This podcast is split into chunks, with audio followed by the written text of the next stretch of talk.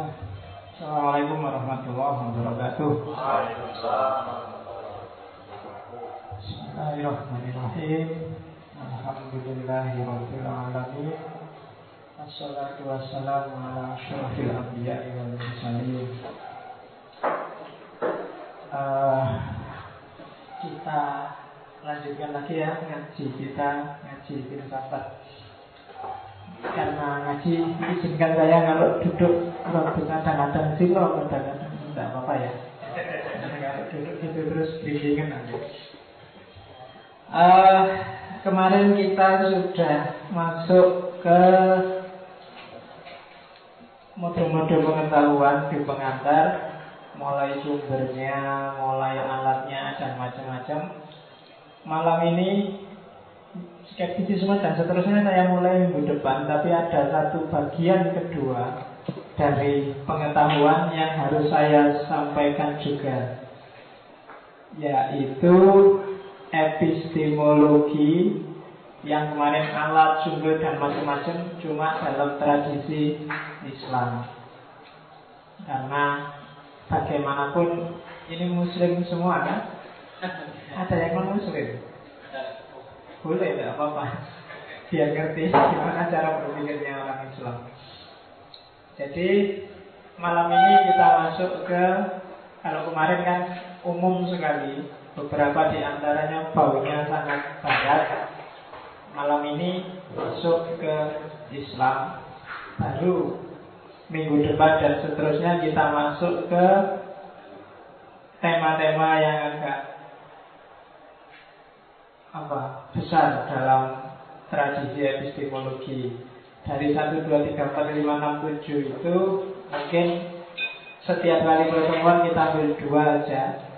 Karena kalau satu terlalu sedikit kalau tak ambil lebih dari dua mungkin kalian mabuk susah.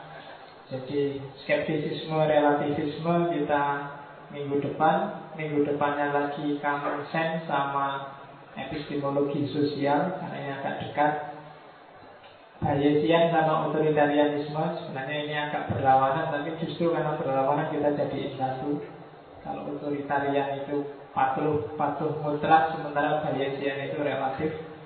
Dan yang terakhir yang harus sendirian karena kajiannya agak panjang adalah problem kebenaran. Nah, ini karena nanti mesti panjang kebenaran itu. Bahkan bisa dua, tapi kalau bisa satu Biar kita masuk nanti ke fase selanjutnya Latihan mikir dengan thinking skill logic Oke okay. uh, eh, Kalau saya kasih judul Islam itu sebenarnya Hampir semua agama-agama kitab Yang punya kitab suci itu nalarnya mirip Tidak cuma di Islam cara berpikir agama-agama itu mungkin bagi yang ada mahasiswa perbandingan agama baik S1 atau S2 pasti paham bahwa fenomena atau fakta keagamaan yang kalian temukan dalam Islam itu sebenarnya kemungkinan besar ada juga dalam agama lain. Aliran-aliran, sengketa, konflik, beda pendapat itu ada terus di mana-mana ada. Di setiap agama ada. Tidak cuma di Islam. Maka kalian jangan terlalu pesimis kalau lihat Islam ini kok kelihatannya anu ya banyak sekte, banyak aliran, masing-masing mengklaim benar. Tidak cuma Islam sebenarnya. Hanya saja yang ngemukan memang orang Islam dalam sejarah. Islam itu ngemukan, apalagi hari ini. Sekarang kita menunggu sudah menggerebekkan teroris di Bandung gitu kan, yang nggak bisa ditangkap-tangkap. Tidak apa-apa. Oke. Okay. Sekarang kita lihat. Terorisme itu sebenarnya salah satu mode of thought Mode berpikir Mode pengetahuan dalam Islam. Diakui atau tidak? Kalian boleh mengkritik Tapi itu sebuah mode. Sejak awal sejarah Islam Pola seperti itu ada. Oke. Nah sekarang kita masuk ke Islam itu khas, unik. Ini saya ambil kalau kemarin kan di barat nggak pernah bahas ini Orang barat itu dianggapnya tahu itu mesti benar Dengan level yang sama Kalau saya tahu sesuatu itu berarti Apakah itu secara empiris atau secara rasional itu berarti sudah pas. Tapi kalau dalam Islam dia punya keunikan. Dia tahu itu ada hierarkinya. Ini khas. Teori ini saya ambil dari Koti Abdul Jabbar. Koti Abdul Jabbar itu salah satu tokoh Mu'tazilah, tapi Mu'tazilah cabang intelektual. Mu'tazilah itu punya cabang dua dalam sejarah. Ada Mu'tazilah yang cabang politik dan Mu'tazilah yang cabang intelektual. Yang cabang politik ini habis dia ketika melakukan mina. Cuma cabang intelektual ini berkembang pesat sekali luar biasa. Jatuhnya dunia Sunni di Baghdad cabang intelektualnya Mu'tazilah ini diwarisi oleh orang dari tradisi Persia orang-orang Syiah. Dan Syiah kemudian berkembang secara luar biasa dalam aspek intelektual. Sampai hari ini kalau kamu tandingkan Sunni sama Syiah itu kalah kamu secara intelektual. Maka kamu kalah. Kalau dengar kuliahnya Pak Sofan kan kamu cuma ngeluh karena kamu tidak kalah secara intelektual kamu rada malas. Orang Sunni itu agak malas karena teologinya As'arian. As'arian itu agak pasif. As'arian itu agak bulat, ujungnya Jabariyah. Jadi Allah alam disawab. Jadi bagi orang As'arian apa-apa ya suka-suka Allah. Kalau Allah mau apa ya jadi gitu. Kalau ingin kaya ya nanti kita kaya. Kalau Allah menakdirkan kaya itu As'arian. Jadi kita agak pasif. Oke, jadi katanya Abu Jabbar tahu itu ada hierarkinya. Ada hierarki level jahil. Pengetahuannya orang jahil itu pengetahuan yang tidak diverifikasi, pokoknya ngawur, pokoknya ngakunya wis ngerti tapi mungkin keliru apa benar dia nggak paham. Itu tahu yang level jahil sebenarnya. Nggak ngerti apa-apa tapi komentar. Itu sebenarnya level jahil. Maka orang Arab zaman Nabi itu disebut golongan jahiliyah. Tidak identik jahiliyah zaman itu tuh nggak punya peradaban, nggak punya ilmu. Pinter-pinter, bikin puisi pinter, astronomi pinter. Tapi Nabi menyebutnya jahil, jahiliyah. Jadi tidak paham hakikat yang dia ketahui. Kalau dia kenal Allah, orang Arab klasik itu kenal Allah. Tapi kalau ditanya Allah Allah itu apa sih? Allah itu Tuhan besar. Sementara patung-patung yang saya sembah itu Tuhan kecil. Jadi kita nyembah Tuhan kecil dalam rangka Tuhan besar. Apa-apa. Itu jahil. Jadi kayak kamu, kamu jangan mendewakan uang. Udah. Uang itu cuma perantara untuk sampai ke Allah. Jadi sorry, ini Tuhan kecil untuk sampai ke Tuhan besar apa ya? Hati-hati. Jadi itu kelompok jahil, jahiliyah. Ya bahasa sebenarnya dia nggak tahu kalau bahasanya Ghazali jahil itu orang yang tidak tahu tapi merasa tahu. Itu orang yang di level paling bawah. Ya, kalau orang tidak tahu dan dia ngerti kalau dia nggak tahu itu aman. Dia tidak akan cerewet, dia tidak akan gaya, dia tidak akan. Tapi kalau tidak tahu tapi merasa tahu, itu bisa sesat dan menyesatkan orang. Hati-hati dengan orang-orang kayak gini. Maka kalau dia TV diidentifikasi dulu orangnya ini orang ini ngerti benar atau enggak. Jangan-jangan dia nggak ahlinya ngomong dan kamu anggap tahu padahal apa yang ngerti. Kayak tahu-tahu aja. Gitu. Oke. Saya kemarin waktu apa pengacaranya yang subuh gitu kan waktu diwawancara tentang MUI itu kok berani-beraninya fatwa bahwa nikah itu hanya empat Islam itu kan tidak mengikat Ya saya kalau ada oh ini gak ngerti Islam ya jangan ngomong Islam gitu. Oh, tidak ngerti kok ngomong Islam itu tidak mengikat Maksudnya mungkin kalau bisa nikah banyak-banyaknya mungkin gitu. Berani-beraninya MUI membatasi empat Padahal selama ini nggak ada fatwa kayak gitu. Sekarang baru ada yang syukur difatwakan nikah harus empat Ya, dimarah ngalah. Ya, jadi kalau orang jahil itu lebih susah dihadapi Nah, itu step pertama dari pengetahuan. Ini level paling rendah. Yang kedua taklid. Taklid ini orangnya sudah naik kelas sedikit. Taklid itu orang tidak tahu tapi dia ngerti kalau dia tidak tahu. Maka sebagai jalan keluar dia ikut orang lain yang dia anggap tahu. Itu taklid namanya. saya tidak ngerti fikih, tidak ngerti hukum Islam, wong ilmu filsafat. Dan menurut saya Imam Syafi'i lebih tahu tentang fikih, maka dalam urusan fikih aku taklid pada Imam Syafi'i. Nah itu level itu termasuk golongan tahu, level kedua.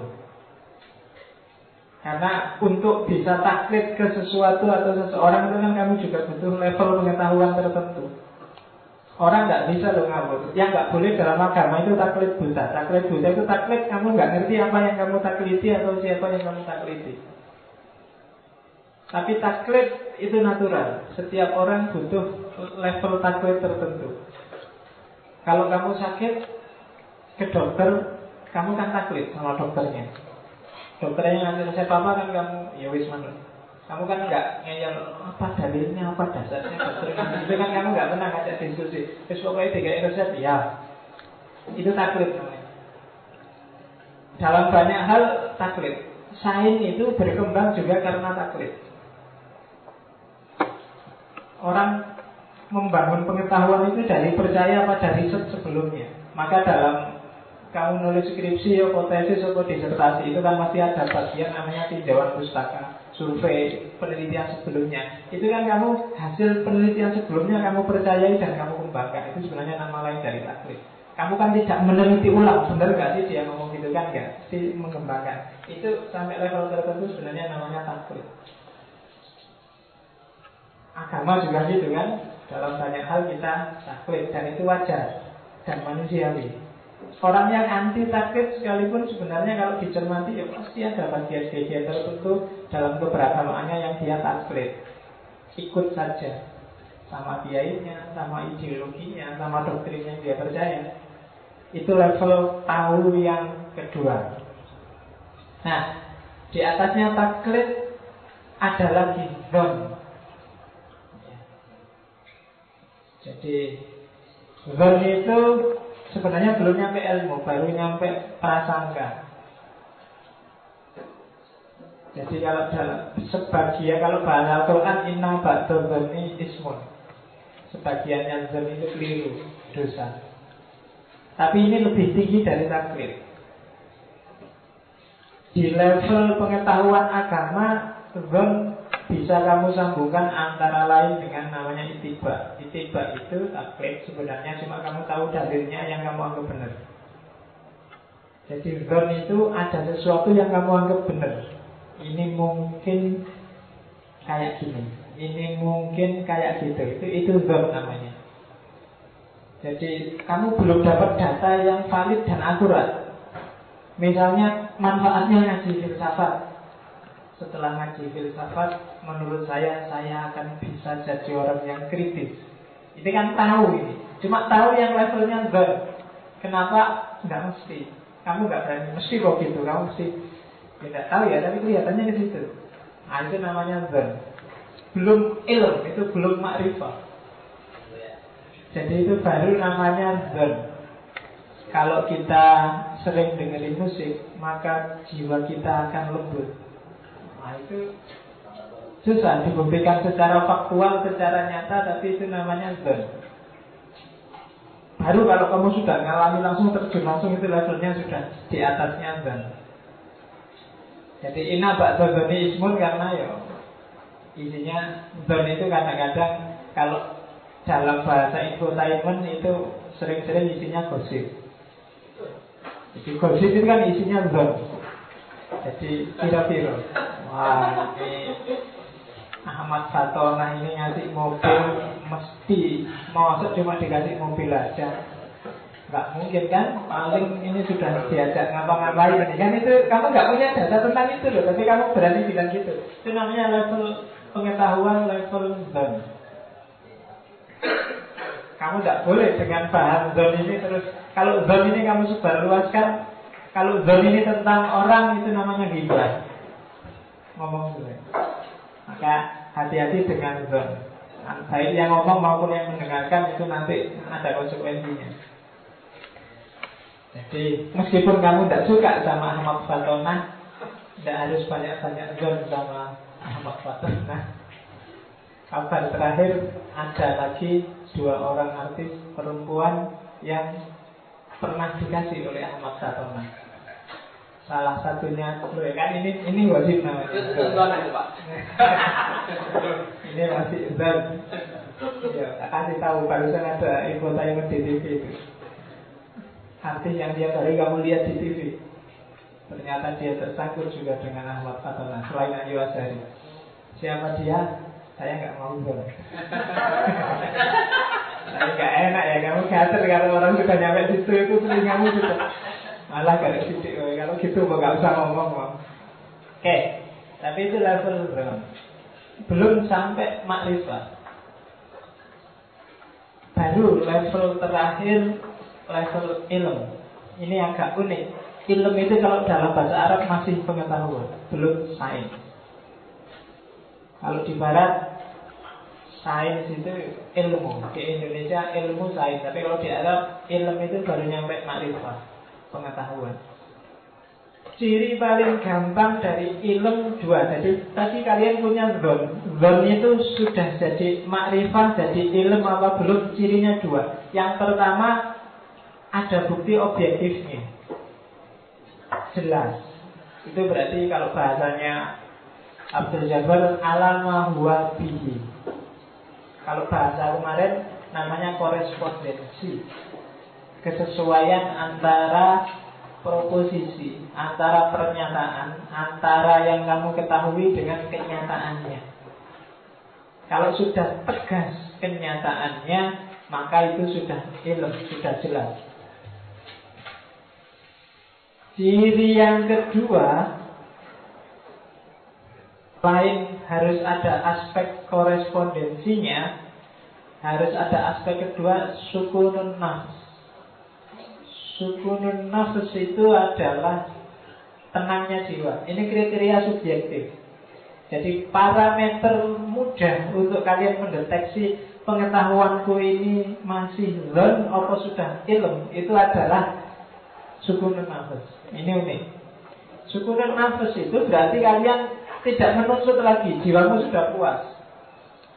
Kalau tadi misalnya tentang Ahmad Fatona yang ngasih mobil sama model kan Misalnya kamu ini mesti nggak dikasih mobil aja ini. Ngapain orang tiba-tiba dikasih mobil? Mesti ada apa-apanya. Jangan-jangan ah, ini kan kamu masih tanya-tanya terus, masih jangan-jangan, masih mungkin, masih kira-kira. Jiwamu kan masih belum tenang, masih mengejar data, masih kamu cari-cari.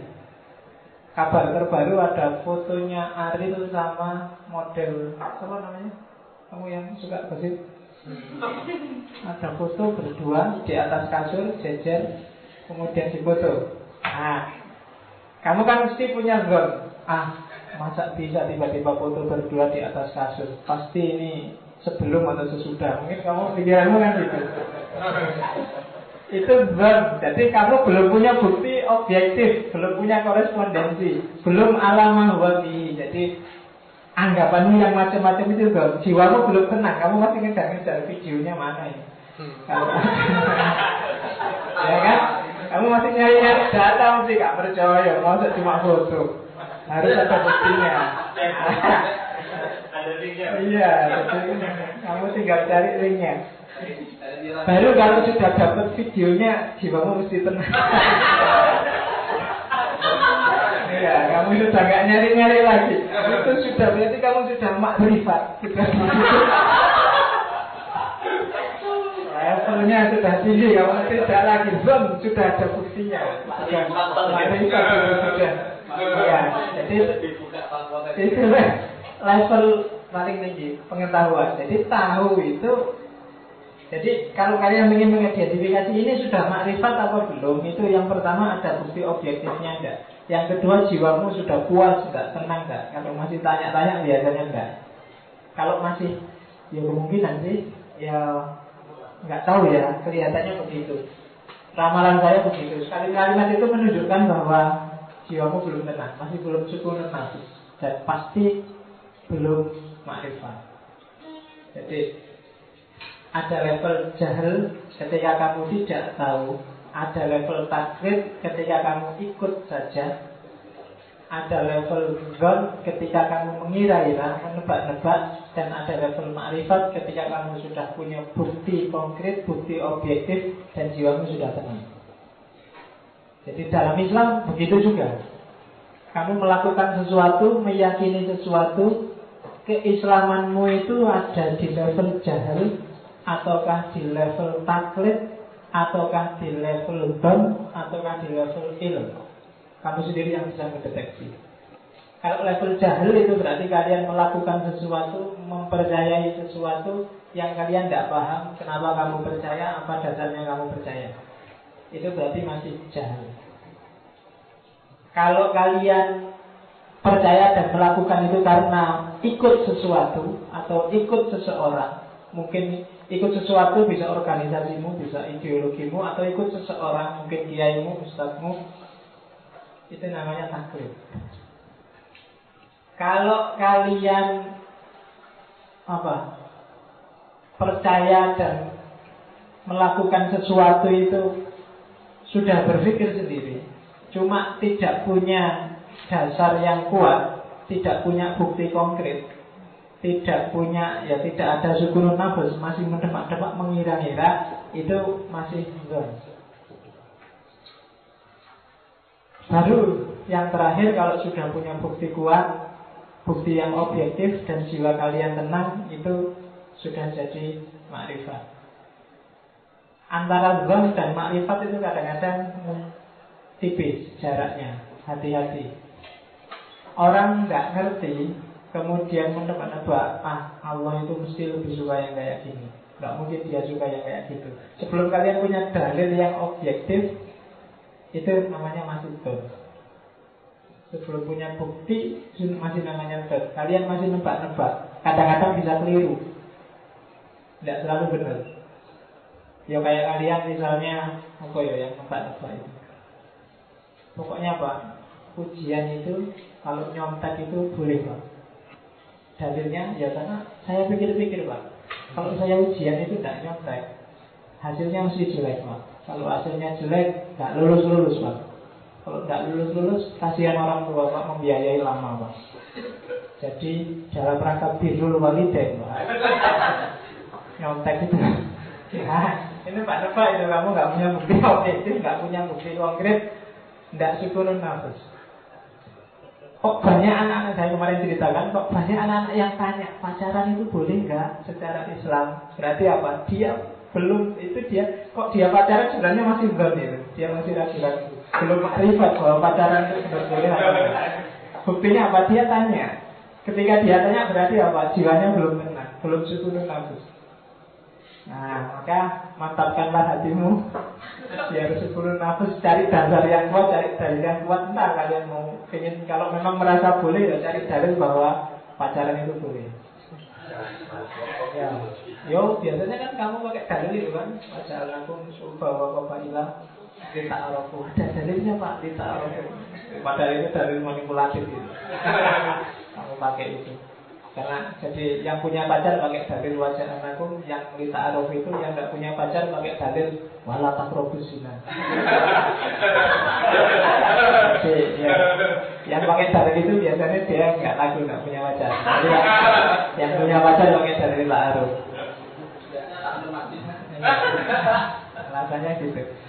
Oke, jadi itu hierarki pengetahuan. Sekarang kita masuk ke dalam Islam, sumber pengetahuan. Sebenarnya sama aja, cuma ada tambahannya pasti karena dalam agama ada apalagi epistemologi barat dan Islam. Kalau di barat asumsi-asumsinya kebanyakan positivistik. Dia hanya percaya realitas yang sifatnya empiris dan analisis yang sifatnya rasional. Empiris berarti hanya percaya aspek fisik, lebih percaya pada aspek yang kelihatan dan tidak terlalu concern dengan yang metafisik. Beda sama agama. Itu jadi tambahannya agama kebanyakan di hal-hal yang non positivistik non data empiris, non data rasional. Barat kalau bahasa epistemologi Islamnya lebih cenderung melihat aspek mahsusat dan makulat. Ya kan? Mahsusat itu yang bisa diindra, makulat itu yang bisa dirasionalkan. Sementara aspek samiyat, aspek-aspek metafisik jarang dibahas. Orang barat itu menganggap yang metafisik itu dengan bahasa meaningless. Meaningless itu nggak ada gunanya. Katanya orang barat, metafisik itu boleh kamu bahas, boleh kamu rasionalkan, boleh kamu kaji secara ilmiah, cuma hasilnya meaningless. Meaningless itu tidak ada gunanya. Hasil pengetahuannya pasti tidak pasti. Sifat pengetahuannya namanya spekulasi. Karena memang barangnya tidak bisa diindra langsung. Itu cirinya epistemologi barat. Makanya filsafat metafisika itu nama lainnya adalah filsafat spekulatif. Karena isinya memang spekulasi-spekulasi, tidak bisa diakses langsung barangnya. Kalau agama yang metafisik kan banyak, eskatologis itu kan semuanya metafisik. Membahas Tuhan itu semuanya metafisik. Membahas dunia di luar fisik kan metafisik. Barang goib semua. Sehingga semua pemikiran di wilayah itu katanya epistemologi barat itu sifatnya spekulasi. Kalau spekulasi itu kan kira-kira, tidak ada yang pasti. Katanya barat.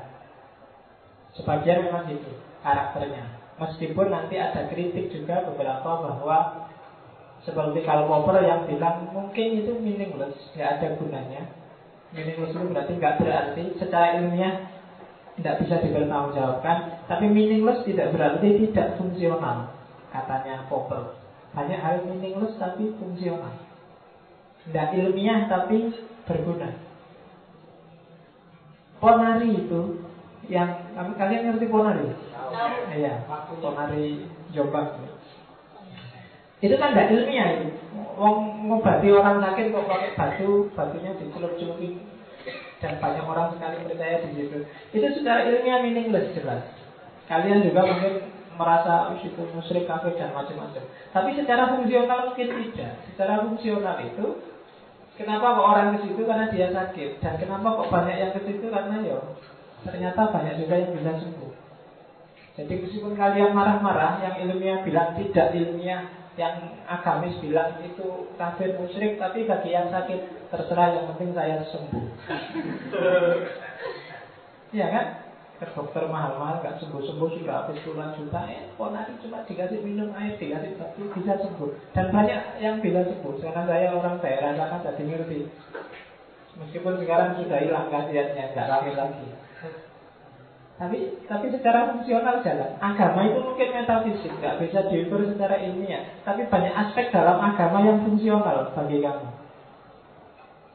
Mungkin gara-gara diancam neraka terus kalian mau sedekah, kalian mau berbuat baik gara-gara ya kan dipameri besok amal kalian dilipat gandakan 700 kali wah dikalkulasi secara matematika sip ini bisa untuk banyak terus kalian mau sedekah diancam neraka ada kalkulasi begitu jadi kalau kalian korupsi satu juta, infakkan aja seratus ribu. Seratus ribu itu nanti dilipat gandakan tujuh ratus kali, jadi hasilnya tujuh juta.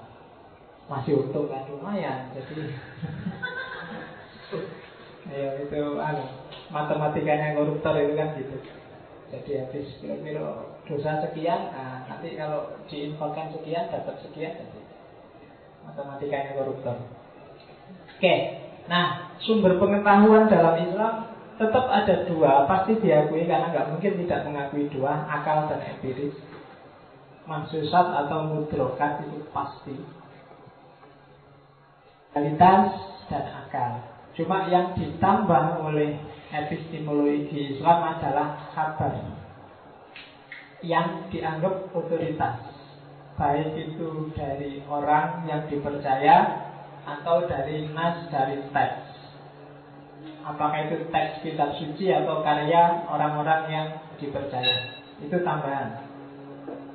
Kalau epistemologi umum kemarin kan cuma dua, rasio sama empiris. Nah, Islam nambah lagi kabar.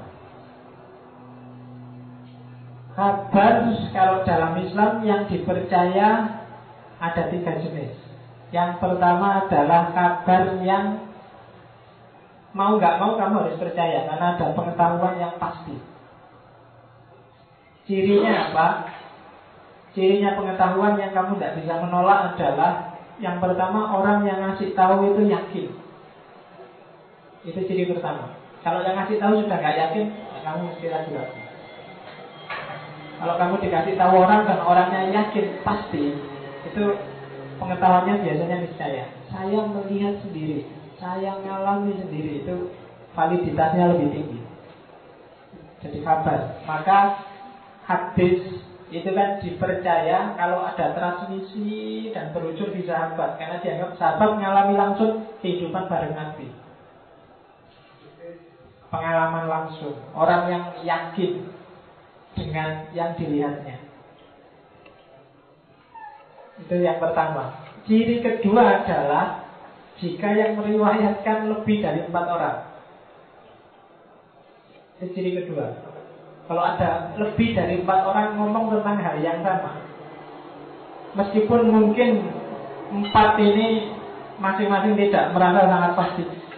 Saya tadi melihat ada anak UIN pacaran kemudian pacarnya berdua masuk kamar paginya baru keluar kalau satu orang kamu arah jangan kamu salah dia ya nggak tahu ya tapi tapi kelihatannya kok tapi orang kedua bilang iya saya juga lihat Orang ketiga bilang, saya yakin saya juga lihat. Empat bilang, lebih dari empat kamu nggak perlu ragu, kemungkinan besar memang dia.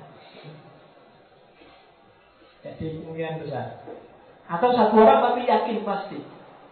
Saya lihat sendiri, wong itu rumah-rumah saya, kamar kos-kosanku sendiri, atau kamar temanku sendiri kok saya yakin. Itu biasanya kabar otoritatif, punya pengetahuan langsung. Atau tidak empat orang, hanya saja ada bukti korespondensinya, ada ada bukti nyatanya. Makanya untuk hal yang empiris tidak harus melihat siapa yang bawa. Kamu lihat sendiri. Ada bukti nyatanya. Atau saya lihat tadi anak Uwin masuk kamar berdua. Oh, kamu lihat sendiri yang kurang meyakinkan harus empat orang. Saya lihat sendiri kok. Ini loh, saya foto. Nah, ada nyatanya kamu ya sudah nggak usah siapa yang ngomong dia yakin apa enggak, tapi foto sudah bicara. Jadi berarti untuk hal yang empiris nggak perlu dilihat pembawanya. Banyak hal yang harus kamu lihat pembawanya. Dia kelompok mana, dia aliran apa, kadang-kadang gitu. Tapi kalau itu dia ngomong tentang yang empiris dan yang empiris itu ada bukti nyatanya, ya kamu nggak harus nggak harus bahas siapa yang bawa. Dan itu kabar jenis pertama. Ada kabar jenis kedua, tidak lewat orang, tapi lewat referensi. Namanya istidlal. Cara berpikir inferensial. Jadi cara berpikir inferensial itu sebuah pernyataan yang sumbernya, yang referensinya diyakini pasti benar. Itu cirinya. Misalnya Al-Quran atau hadis itu kan atau sunnah itu kan kalian yakini pasti benar jadi kalau ada orang ngomong kemudian buktinya apa? Ini lo ayatnya buktinya apa? Ini lo sunnahnya ini lo hadisnya. Nah itu berarti cara berpikir inferensial model istidlal itu salah satu jenis kabar yang otoritatif sumber pengetahuan juga. Atau dinyatakan ahlinya. Merapi itu satu bulan lagi akan meletus. Yang ngomong siapa? Surono. Surono itu kan orang paling terkenal zaman Merapi meletus Oh iya, kalau Surono percaya. Tapi kalau yang ngomong saya kalian mungkin tidak percaya pasti Karena tidak otoritatif Hubungannya apa saya sama gunung meletus Jadi dinyatakan oleh ahlinya. Kalau kamu kena flu Minumlah obat flu. Yang ngomong dokter Merek tertentu misalnya. Yang ngomong dokter Kalian mesti percaya. Tapi kalau yang ngomong teman mungkin kalian Tidak mesti lah, setiap orang beda-beda mesti gitu Tapi kalau yang sudah ngomong ahlinya kalian percaya. Itu kedua. Yang ketiga Ada syarat-syarat khusus. Meskipun bukan ahlinya atau bukan bidangnya Tapi ada bukti kontekstualnya. Itu tak kasih contoh. Kalau ada bayi Suara bayi kedengaran Berarti bayinya sudah lahir. Referensinya adalah suara bayinya itu. Itu termasuk kabar yang otoritatif. Karena nggak mungkin kan bayi sudah ada suara bayinya bayinya belum lahir Ada suaranya, bayinya belum lahir kok tapi nggak ada. Kalau sebaliknya mungkin, bayinya lahir nggak ada suaranya masih mungkin. Tapi kalau bayinya sudah lahir, sudah lahir itu insya Allah mesti nangis. Jadi itu model kedua, istidlal inferensial. Ini sebenarnya kalau dalam bahasa ilmu-ilmu Islam itu ada istilahnya sendiri-sendiri. Kami silakan tanya lah. Yang ahli tafsir, ahli hadis. Ini kan agak mahasiswa, teman-teman dari tafsir hadis. Kami tanya lah. Yang tadi jumlahnya lebih empat orang. Kalau hadis itu kan namanya hadis mutawatir. Istidlal. Nanti ada istihsan atau isya itu tanya yang win-win lah. Jangan tanya ahli filsafat kamu salah sasaran. Yang terakhir kabar wahid. Kabar wahid itu kalau hadis namanya hadis ahad. Kabar wahid itu kabar yang diriwayatkan dari satu orang ke satu orang. Kalau hadis itu hadis ahad. Derajat kebenarannya baru pada level don, maka perlu diuji habis-habisan kan hampir separuh lebih dari ulumul hadis itu yang dibahas hadis ahad. Gimana cara memahaminya? Jenis-jenis hadis yang sebanyak itu, itu sebenarnya untuk membahas kabar wahid. Karena memang ketika tidak diuji itu levelnya baru level zon. Bisa ya, bisa enggak. Hadis itu kan macam-macam isinya. Karena dalam Islam hadis itu dibukukan kan jauh, sekian abad sekitar berapa abad ini setelah Nabi wafat? Hah? Abad. Kamu percaya nggak katanya ini? Dia otoritatif nggak? Jangan-jangan kamu termasuk ahlinya nggak gitu loh Jadi lebih, jadi sekitar dua abad setelah Nabi wafat, hadis baru dibukukan. Seingat saya kalau nggak empat delapan, tapi kalau katanya dia dua aku manut setelah Nabi wafat baru dimunculkan dan itu di era dinasti Umayyah dibukukan ketika Muawiyah sedang ingin cari pengaruh dahsyat besar-besaran. Sehingga banyak sekali lahir hadis-hadis palsu dalam rangka politik. Aliran yang tadi disebut Jabariyah itu yang mempopulerkan anu, Umayyah dan kawan-kawan. Jadi Umayyah ini kan merebut kekuasaan politik secara agak kasar dari Ali dan keluarganya, maka dia menyebarkan ideologi Jabariyah bahwa kalau memang saya takdirnya jadi khalifah, yo siapa yang bisa melawan kalau Allah sudah menghendaki. Itu politiknya Muawiyah zaman itu. Tapi ya sudah karena banyak umat Islam kemudian secara jumhur menyepakati Muawiyah.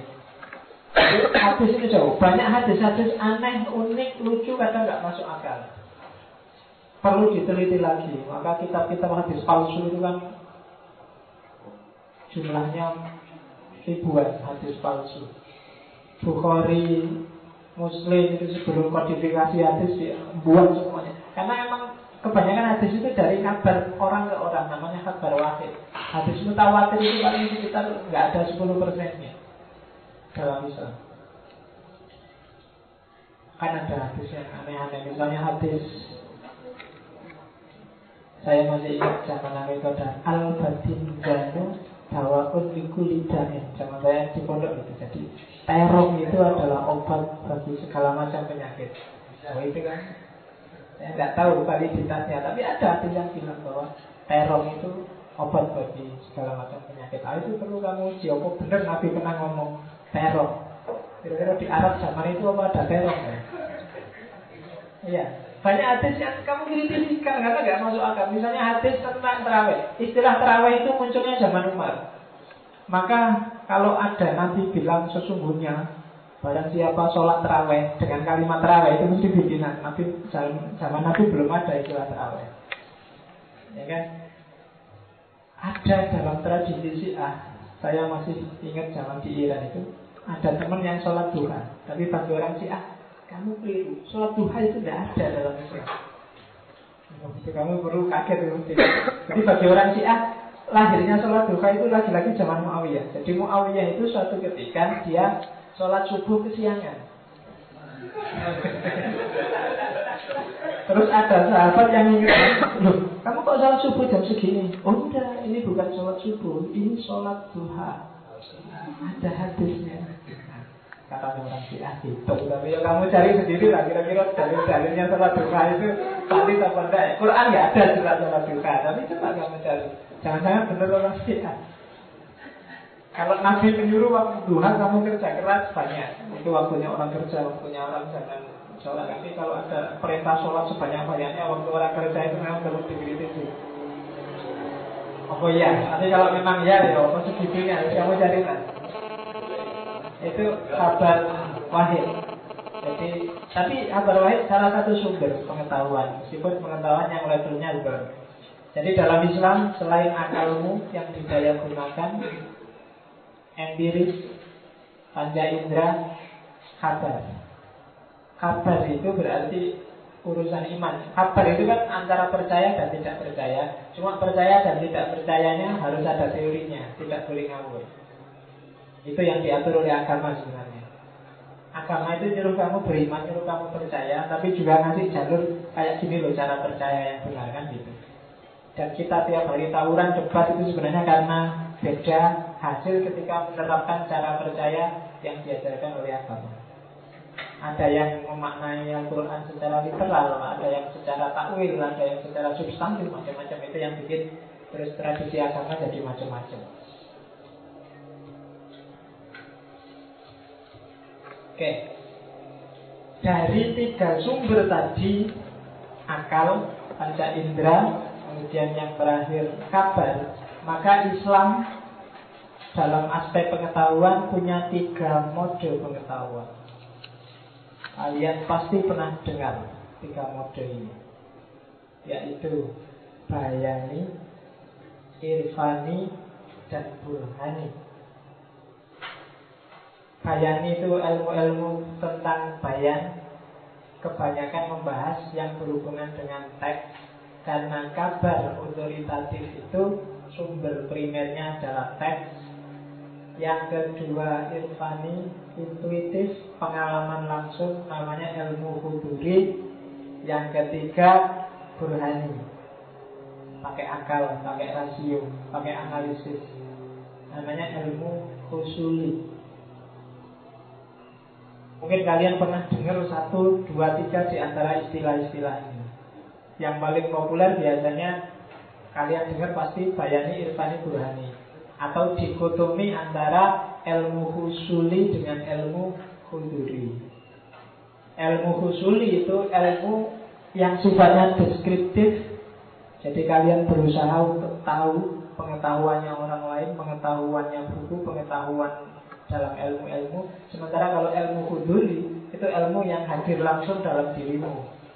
Ilmu huduri itu bisa ilmu yang hasil pengalamanmu langsung. Kalau bahasa epistemologinya namanya Kenal how Jadi tahu bagaimana Lawannya ilmu husuli Ilmu husuli itu know that Tahu bahwa Saya tahu bahwa Indonesia ini adalah negara yang makmur Nah itu know that Saya tahu caranya beneran Caranya berenang Itu how jadi pengetahuan berenang mungkin tidak teoritis, tapi karena kamu sendiri bisa berenang, maka kamu tahu apa itu berenang, gimana berenang. Itu sebenarnya jenis ilmu sendiri, ilmu yang didapat dari pengalaman langsung. Kalau ilmu husuli itu kamu tidak bisa berenang, tapi kamu baca buku tentang berenang. Oh berenang itu kalau kayak dada kayak gini, kalau kayak kupu-kupu kayak gini, kalau kayak punggung kayak gini. Itu ilmu husuli, tapi kamu sendiri nggak bisa berenang. Pengetahuanmu tentang berenang itu namanya ilmu husuli. Tapi kalau huduri, kamu ngerti sendiri gimana berenang itu. Gimana cara mempraktekkan gaya punggung, gaya dada, gaya kupu-kupu. Ada yang nggak bisa berenang di sini? Banyak ya? Banyak. Hati-hati Indonesia itu negara yang 70% air. Hati-hati kalau nggak bisa berenang. Harus bisa. Ya entahlah ya karena saya ngerti kalau ada tsunami beneran kan susah. Jangan kayak saya, saya nggak bisa. Satu-satunya gaya yang saya bisa gaya dada. Jadi begitu nyemplung langsung ada belum sudah hilang. Oke, jadi ada huduri, ada husuli. Kenapa sih kok huduri itu kalau kalian kalau baca buku ilmu huduri kan agak jadi sebenarnya itu ilmu dari pengalaman langsung. Jadi ilmu itu tidak dicari di luar, tapi dilihat ke dalam. Maka dalam tradisi Sunni dikenal misalnya ilmu laduni. Ilmu laduni itu kan ilmu yang kalian tidak baca buku, tapi dia sudah ada di pikiran. Kalau ilmu husuli kamu mencarinya keluar, tapi kalau ilmu huduri kamu malah masuk ke dalam.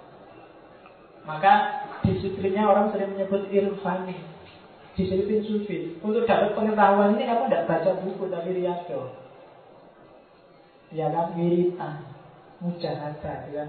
Kalau irfani itu kan gitu Kalau huduri di barat itu namanya pengetahuan intuitif Yang kamu dapat dari pengalaman langsung Yang tidak ngalami nggak bisa kamu tahu Misalnya kamu bilang Pacaran itu mengganggu kuliah. Nah, orang yang menyatakan pacaran mengganggu kuliah, tanyalah dia, punya pacar gak? Iya, kalau dia tidak punya pacar, berarti itu ilmu khusus. Derajatnya lebih rendah daripada ilmu huduri Kalau dia sendiri punya pacar Itu sudah ilmu huduri Berarti dia ngerti sendiri dan ngalami sendiri Betapa susahnya punya pacar Tapi kalau tidak Itu masih ilmu huduri masih ilmu buku, masih ilmu konsep. Beda dengan ilmu huduri. Ilmu pengalaman langsung. Sifatnya intuitif, bukan karena baca. Maka ilmu namanya irfan. Di luar huduri sama husuli, kalau dalam agama ada ilmu bayan. Jadi bayan itu mana harafiahnya menjelaskan keterangan. Itu sebenarnya karena hubungannya sama teks. Jadi ini kayak wahyu bagian lain. Jadi wahyu itu kan ada dua, ada wahyu kauniyah, ada wahyu kauliyah. Untuk memahami wahyu kauniyah ini kamu bisa pakai kuduri atau fusuli, sementara wahyu kauliyah kalian butuh bayani. Banyak orang tidak setuju dengan bayang. Bayang itu tekstual, bikin orang berpikirnya keras, tidak selalu. Karena dalam agama pasti kalian harus bayani. Kalau nggak bayani, kehilangan identitas.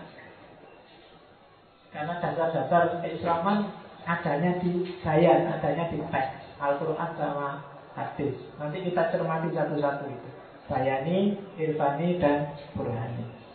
Yang pertama masuk ke Bayani.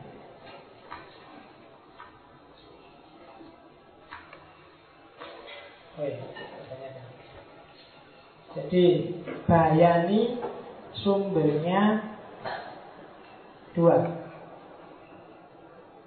Nas, teks atau wahyu. Yang kedua khabar Seperti saya jelaskan di atas. Oke. Kamu tidak harus balapan nulis ya. Tidak apa-apa harus ditulis. Kamu copy aja kamu punya flash disk. Ya Daripada kamu capek-capek nulis Ngapain Ya Cuma yo kalau kamu kopi ini isinya cuma poin terus yang penjelasan agak aneh. Cuma jangan balapan nulis, nanti kamu konsentrasi sama nulisnya nggak ngerti yang diomongin. Mending bikin improvisasi sendiri, kamu bahasakan sendiri. Silahkan nulis buku dengan pointer ini tidak apa-apa. Oke, bayani nalar paling dasar dalam Islam. Sumbernya adalah nas, teks wahyu yang punya otoritas, otoritas teks. Nalarnya namanya nalar grafis. Benar salahnya cara mengujinya namanya inferensial. Dicek. Kamu ngomong apa? Dasarnya ini. Oh ya, benar sesuai dengan dasarnya. Itu namanya dicek referensinya. Namanya cara berpikir inferensial. Tidak salah kalau orang ada orang yang cara berpikirnya selalu dalilnya apa? Dasarnya apa? Tidak salah. Cuma itu sebagian. Tidak seluruhnya. Dalam konteks nalar cara berpikir pola beragama. Salah satu cara berpikir yang paling simpel dalam agama memang model inferensial. Kamu cari masnya apa, teksnya apa. Your nas, teks wahyu, itu kan kalau wahyu jelas Al-Quran, tapi nas itu kan nggak selalu kadang-kadang ada Al-Quran, ada sunnah, termasuk pikiran-pikiran para ulama dalam buku-bukunya. Sehingga ada level kedua dari bayani yaitu kabar atau ijma. Ijma ini otoritas orang. Kenapa ijma masuk? Karena logika. Sebenarnya yang ngajari logika ini Nabi bahwa umatku tidak akan sepakat dalam hal yang keliru. Maka ijma dimasukkan. Kalau banyak ulama sepakat tentang satu hal, kemungkinan itu memang benar. Karena kalau nggak benar, pasti ulama nggak akan sepakat. Mungkin ada satu dua ulama yang punya pendapat begitu, tapi nggak mungkin dia bisa sepakat banyak ulama. Ketika banyak ulama bisa sepakat, kemungkinan itulah yang benar. Maka ijma dimasukkan sebagai dasar otoritas person kabar. Jadi ada nas, ada kabar. Ini salah satu yang khas dalam epistemologi Islam. Jadi tidak selalu pengetahuan itu harus nyari sendiri pakai kayak kemarin kan yang minggu lalu pengetahuan itu kayak nyari sendiri. Pakai akalmu, pakai intuisimu, pakai nalurimu. Padahal nggak gitu. Kadang-kadang ada juga yang sifatnya dikasih tahu. Sifatnya kamu percaya sesuatu, kamu dikasih tahu seseorang atau kamu mengambil inspirasi dari nas, dari teks, dari wahyu. Sumbernya namanya bayan. Metodenya ini. Istihadiyah, istimbatiyah, istintajiyah. Istilah-istilah dalam bahasa Arab. Kamu dengar aja sudah cukup. Istilah Ya lah, biar dia nambah kosa kata waktu ya. Kalau pakai istilah asing itu kan biasanya enak. Kalau kamu ngomong ada asing-asingnya itu kan orang anggapnya ilmiah. Kalau pakai istilah-istilah Arab itu kan seolah-olah wah ini alumni Timur Tengah. Pakai istilah-istilah Inggris itu mohon ini alumni Kanada. Gitu. Eh, ya, Fatona. Fatona itu pinter, sesuai dengan nama katanya kan, Fatona. Artinya orang yang cerdas. Nah, yang cerdas. Oke. Okay. Yang pertama ijtihadiyah. Ijtihad itu cara berpikir yang sumbernya nas tapi secara kreatif. Itu ijtihad. Ijtihad itu dari nas diambil prinsipnya terus dia mengeluarkan ide baru itu ijtihad. Contohnya istihad Misalnya rokok itu haram Itu satunya istihad sebenarnya Kamu cari dalil yang bilang Innar ruku'a haramun ya Ya kan? Ya orang dalil nanti bilang bahwa rokok itu haram Gak ada. Farka'u yang ada maknanya kamu rokokan Warka'u ma'al-wafi'in Maka merokoklah bagi orang-orang yang merokok Jadi kalau kamu merokok tidak bareng orang yang merokok itu haram. Harus sama-sama yang merokok Biar enggak Nggak ada dalilnya. Tapi terus di, di bahwa merokok itu haram Pasti dengan mengambil inspirasi ide dari ayat-ayat Yang sebenarnya dia nggak ada Tapi dicari substansinya terus dikeluarkan ide baru. Misalnya saya dulu pernah baca tafsirnya Hamka al-Azhar itu. Ada ayat yang tidak ada hubungannya sama sekali dengan PKI Tapi oleh Hamka ditafsiri seolah-olah Bahwa PKI itu haram PKI itu. Itu kita istihad mesti. Sifatnya dia Sumbernya tetap nas Tapi polanya kreatif. Itu istihad maka orang sering bilang Islam itu mandek ketika pintu istihad ditutup Kenapa? Tidak kreatif lagi sudah Begitu pintu istihad Jadi istihad itu Kan jargonnya istihad itu kalau benar pahalanya dua, kalau salah pahalanya satu. Ya kan? Jadi enak, kamu jangan takut takut istihad kalau punya alatnya, kalau ngerti loh ya. Jangan asal tapi kamu marah-marah ya istihad kan kreatif pak, terus kamu istihad sendiri nanti merusak gitu. Jadi model bayani yang pertama itu istihadiyah. Meskipun dia pakai rasio, meskipun dia produktif, kreatif, tapi sifatnya adalah cara berpikir yang berlandaskan nas, berlandaskan teks. MUI memfatwakan apa ya fatwa MUI yang agak aneh-aneh itu. Golput itu haram. Ah, terus apa lagi? Apa aneh-aneh itu, itu pasti dia punya dasar teks.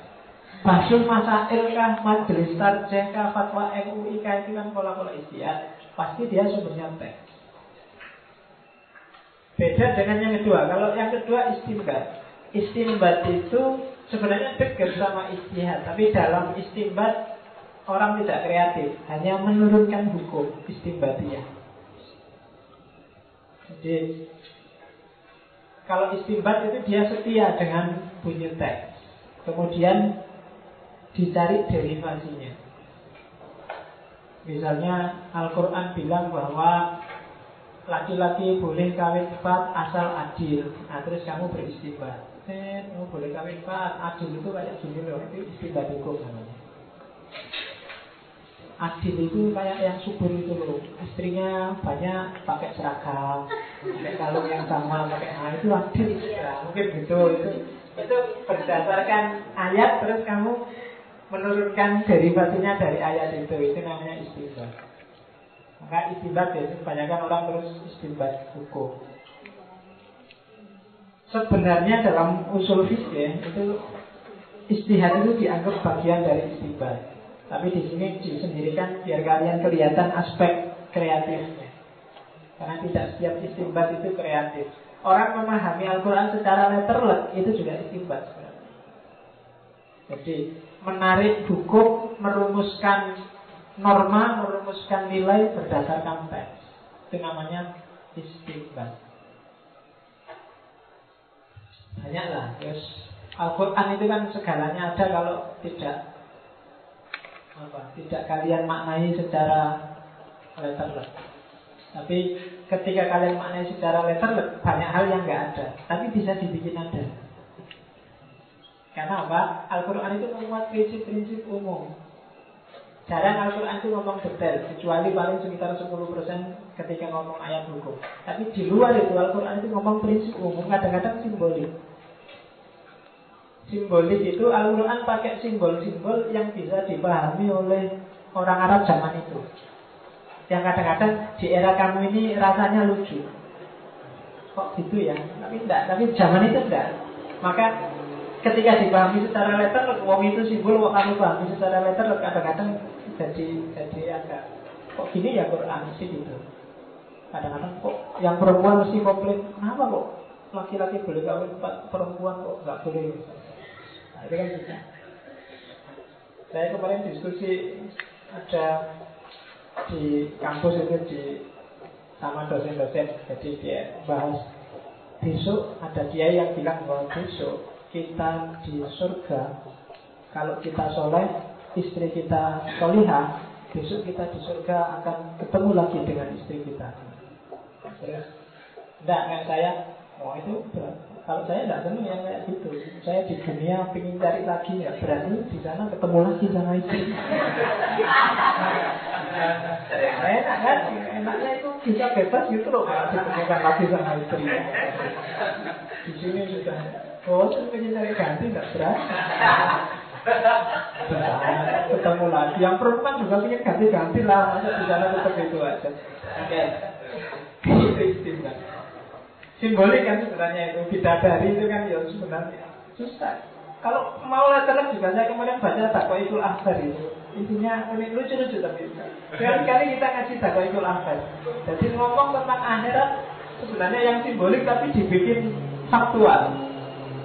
Besok kita di surga itu ketemu bidadari.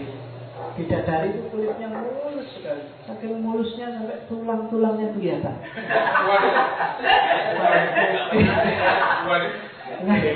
tak pikir, ini orang saking mulusnya tulangnya kelihatan, kamu dia tertanam kulitnya itu kayak kapur, baunya wangi, nggak bisa habis ini bayangkan, aduh, besok minta bidadari yang biasa-biasa aja. Bau-bau kecil dikit nggak apa-apa, asal cakep. Kan gambarnya kan kayak gitu. Kamu dikasih pameran, besok surga itu jannatin tajri minta dial anhar. Kamu punya rumah yang di sebelahnya ada sungai yang mengalir. Kamu kepingin enggak? Punya rumah dekat sungai. Itu kan logik simbolik versi Arab abad ke-6. Karena zaman itu kan air susah, ada harus nyarinya di oase. Zam-zam itu kan salah satu oase. Membayangkan punya rumah dekat sungai kan senang mereka. Alhamdulillah punya rumah dekat sungai. Air tinggal ngambil bisa mandi tiap hari. Bayangannya di sungai. Begitu dipameri kamu ibadah yang serius. Besok punya rumah dekat sungai. Ya, semangat mereka. Tapi kalau kamu masuk gitu, ayo sholat sholat. Besok ada rumah dekat sungai. iya kan? Iya. Karena di sana apa? Kerjaan utamanya orang Arab kan kalau nggak mengembala dagang atau perang kan, maka mengembala kambing besok dipameri kambing itu kan diambil susunya. Besok di surga tenang aja, nggak perlu mengembala. Di sana ada kolam susu. Ya kan seneng mereka kan. Tapi kalau kamu di Pameri besok ada kolam susu loh, kamu kan buat apa kolam susu? Iya. Masa tiap hari mau minum susu, masa mandi di kolam susu? Aduh. Enggak nyambung.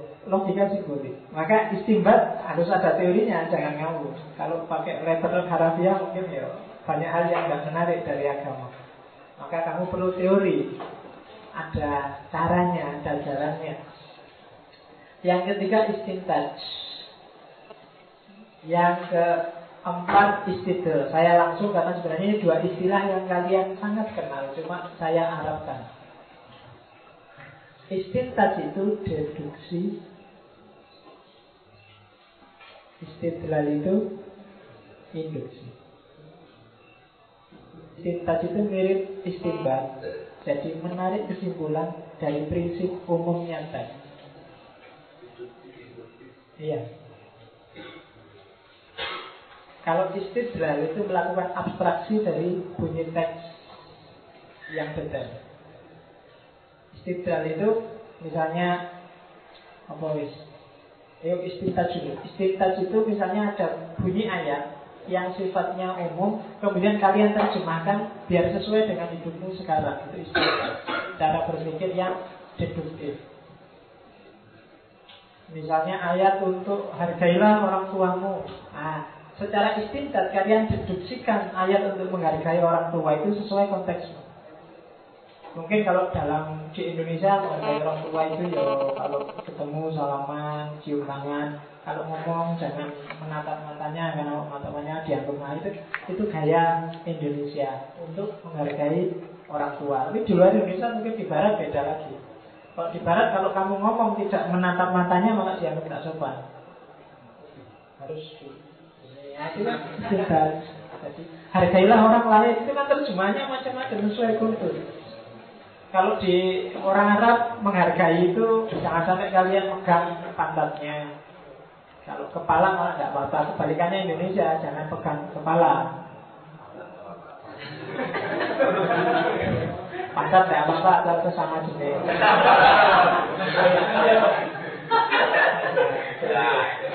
Kalau orang-orang sering menyontohkan gitu kan, kalau Arab itu nggak boleh pegang pantat, kepala tidak apa-apa. Kalau Indonesia itu kepala jangan, pantat tidak apa-apa. Oh iya pantat itu tidak apa-apa.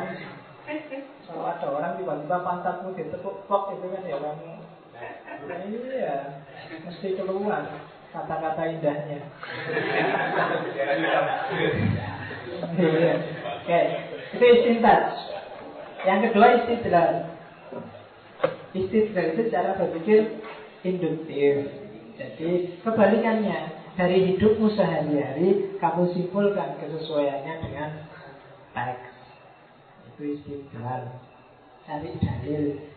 Saya sudah pacaran pak. Terus dalilnya apa ya? Saya tak cari dari di Quran itu istidlal itu kan induktif. Jadi dari fakta-fakta kecil dicari ayatnya yang umum.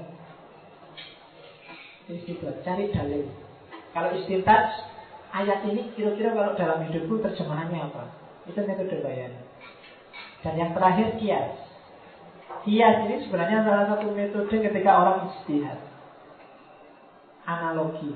Yang paling kias itu ada banyak jenisnya. Di situ saya sebut karena ini yang paling populer dalam tradisi filsafat adalah kias muhib ala syahid. Kias itu kalau bahasa logika namanya analogi. Jadi analogi itu menyimpulkan sesuatu dengan memakai dasar sesuatu yang lain yang tidak sama tapi dekat hubungannya. Misalnya bir itu kamu haramkan meskipun tidak ada ayat tentang bir. Yang ada kan ayat tentang homer. Karena apa? Ada kedekatan dengan antara bir dengan homer. Dekatnya karena apa? Karena sama-sama memabukkan. Karena sama-sama bikin mabuk, maka bir haram. Kenapa? Karena homer juga haram. Sama-sama bikin mabuk. Nah, itu namanya kias, karena ada kedekatan. Jadi analogi. Jadi bir dianalogikan dengan homer. Jadi yang satu namanya maklul, yang satu namanya maklul alaih, mabuk itu namanya ilatnya, itu namanya kias. Meskipun kalau kamu tanya apa setiap yang memabukkan haram, jawabannya iya? Belum tentu ya karena banyak hal yang memabukkan tapi tidak haram. Misalnya naik bis. iya kan? Kamu berani ngomong mengkiaskan naik bis sama naik kereta api itu haram? Kenapa? Ada ilasnya. Karena dia memabukkan. Kullu muskirin haram. Setiap yang memabukkan itu haram. Makanya kasih tahu teman-temanmu ya kalau yang ada yang suka mabuk daripada kehabisan menghabis-habiskan uang banyak rugi itu naik bis aja ngadep ke belakang si mabuk mirip ya daripada kamu beli yang gitu-gitu mahal kan naik bis kota yang jelek ngadep ke belakang si mabuk oke okay.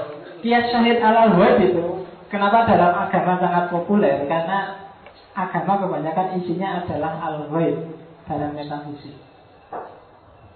maka untuk memahaminya Goib itu tidak bisa dipahami kecuali secara analogi dan analoginya harus dengan syahid. Maka namanya kias ala dengan barang yang kelihatan. Kamu tidak mungkin ngerti semua hal eskatologi dalam agama kalau tidak pakai media syahid. Kamu memahami apa ya eskatologi dalam agama? Kamu memahami mizan besok amalmu akan ditimbang di akhirat. Kamu mesti pakai media sahid kan, media yang kelihatan. Jadi kamu ditimbang di akhirat pakai apa? Iya, kamu mesti pakai timbangan. Mesti bayangkan besok pak di akhirat saya berdiri ada timbangannya besar, timbangan kan gitu. Jadi besok yang hisap itu kita berdiri di bawah timbangan terus timbangan kan gitu. Sirotol mustaqim itu seperti rambut yang dibelah tujuh. Yang tajamnya sekian ribu kan mesti gitu bayangan itu kan pakai syahid. Barang yang di sini ada dan kelihatan kamu pakai untuk memahami yang goib coba bayangkan kalau kamu lihat komik-komik surga neraka ini peralatannya tukang itu semua ada di neraka Nah ya kan palu, gergaji, apa aja. Wah ada semua di sana. Peralatannya tukang itu di sana semua. Itu kan namanya cara berpikir kias syahid ala Jadi memahami yang tidak kelihatan dengan yang kelihatan. Jadi peristiwanya sendiri kamu nggak ngerti, barangnya kamu nggak ngerti, tapi kamu simpulkan dari kelihatan. Oke, kalau Pak Musa As'ari zaman saya kuliah dulu ngasih contoh kias wahid ala syahid itu misalnya kalau kamu jalan-jalan ke Kaliurang naik ke atas itu itu tiba-tiba kamu lihat celana dalam di situ seleleran kira-kira kamu menyimpulkan apa? Ada celana dalam di naik ke atas itu di Kaliurang itu. Karena pikiranmu mesti jelek-jelek kan? Itu celana dalam itu syahid peristiwa ketika celana dalam itu sampai ada di situ, itu kan goib tadi kamu. Tapi bisa kamu simpulkan dari celana dalam itu. Itu contoh kias goib ala syahid. Kalau kamu sampai di sini misalnya kamu sejak tadi garuk-garuk gatel bisa itu. Syahidnya itu garuk-garuk gatel. Mungkin goibnya adalah kamu sejak tadi belum mandi. itu goib ala syahid. Jadi belum mandinya saya nggak tahu, Bang. Tapi Sahibnya jelas, kamu garuk-garuk. Kayak mantan baru pagi-pagi kok keramas. Ya kan?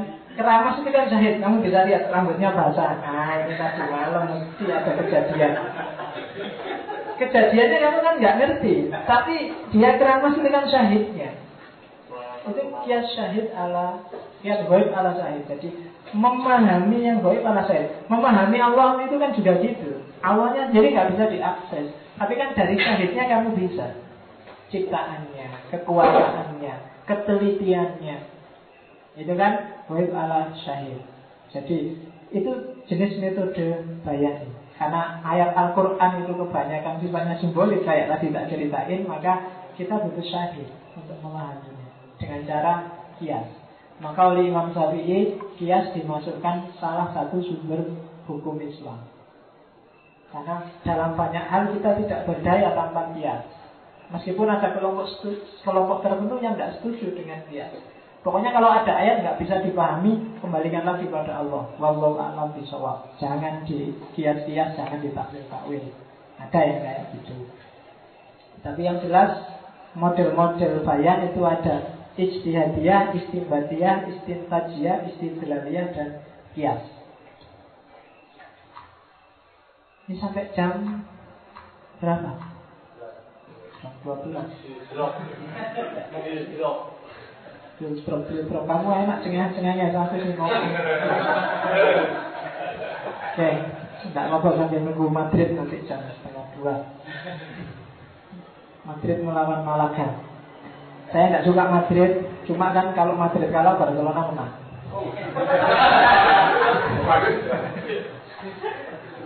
Oke, jadi melihat ingin lihat kekalahan. Oke, ah Terus akal jadi apa sih kalau dalam bayani? Itu tadi kan nalar basisnya teks. Akal untuk mengatur nafsu yang jelas dalam bayani. Jadi karena kadang-kadang orang baca teks itu yang sering menonjolkan nafsunya. Kalau kalian mungkin kelompok A terus nafsu memenangkan kelompoknya, nafsu cari enaknya sendiri, nafsu. Nah ini akal yang harus jadi pengontrolnya. Ayat itu sering diperkosa dalam nalar bayang untuk kepentingan maka biar tidak terjebak ke situ maka dalam bayan juga kamu butuh akal meskipun dia tekstual jadi politisi-politisi itu kan sering memperkosa ayat apalagi yang politisi agama ya ayat dipakai untuk kepentingannya sendiri sesuai dengan keinginannya masing-masing. Nah untuk menghalangi itu harus pakai akal. Zaman saya kecil dulu waktu Simbah saya kan P3 Waktu kampanye P3 itu kiainya selalu pakai ayat Kul huwallahu ahad. Nah P3 nomor satu sama itu. Nomor satu. Kul huwallahu ahad. Jadi maka yang diridhoi Allah itu yang nomor satu Nah itu manipulasi ayat itu kan Karena zaman Zaman nanti belum ada P3 Tapi itu cita-cita dari P3 Kalau kalau Golkar beda lagi. Kalau Golkar itu biasanya pakai ayat yang Nabi menunjukkan bahwa besok saya sama anak yatim itu dekat di surga. Jadi anak wakafilul yatim akan dabil jannah. Jadi saya dan anak yatim itu kayak gini besok di surga. Jadi Nabi itu termasuk Golkar.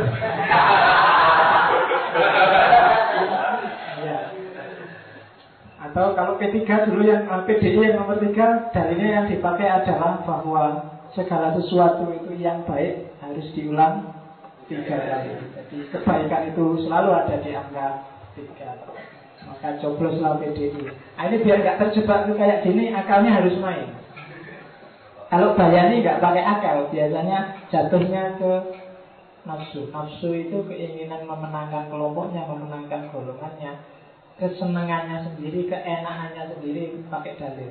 Kayak kalian tadi loh, mentang-mentang punya pacar terus pakai dalil kita arofu. Mentang-mentang tidak punya pacar pakai dalil para patrobus ini. Ayo, yang main nafsu nih mesti keinginanmu sendiri yang main. Maka biar nggak kayak gitu, akalnya harus main. Terus akal juga bisa bermain untuk justifikasi. Jadi yang tadi bunyinya ayat bisa dikuatkan oleh kesimpulannya akal. Akal melarang eh, ayat bilang mencuri itu haram. Akal juga setuju ya. Secara rasional memang nggak boleh makan haknya orang lain. Itu namanya fungsi justifikatif. Repetitif, akal mengulangi.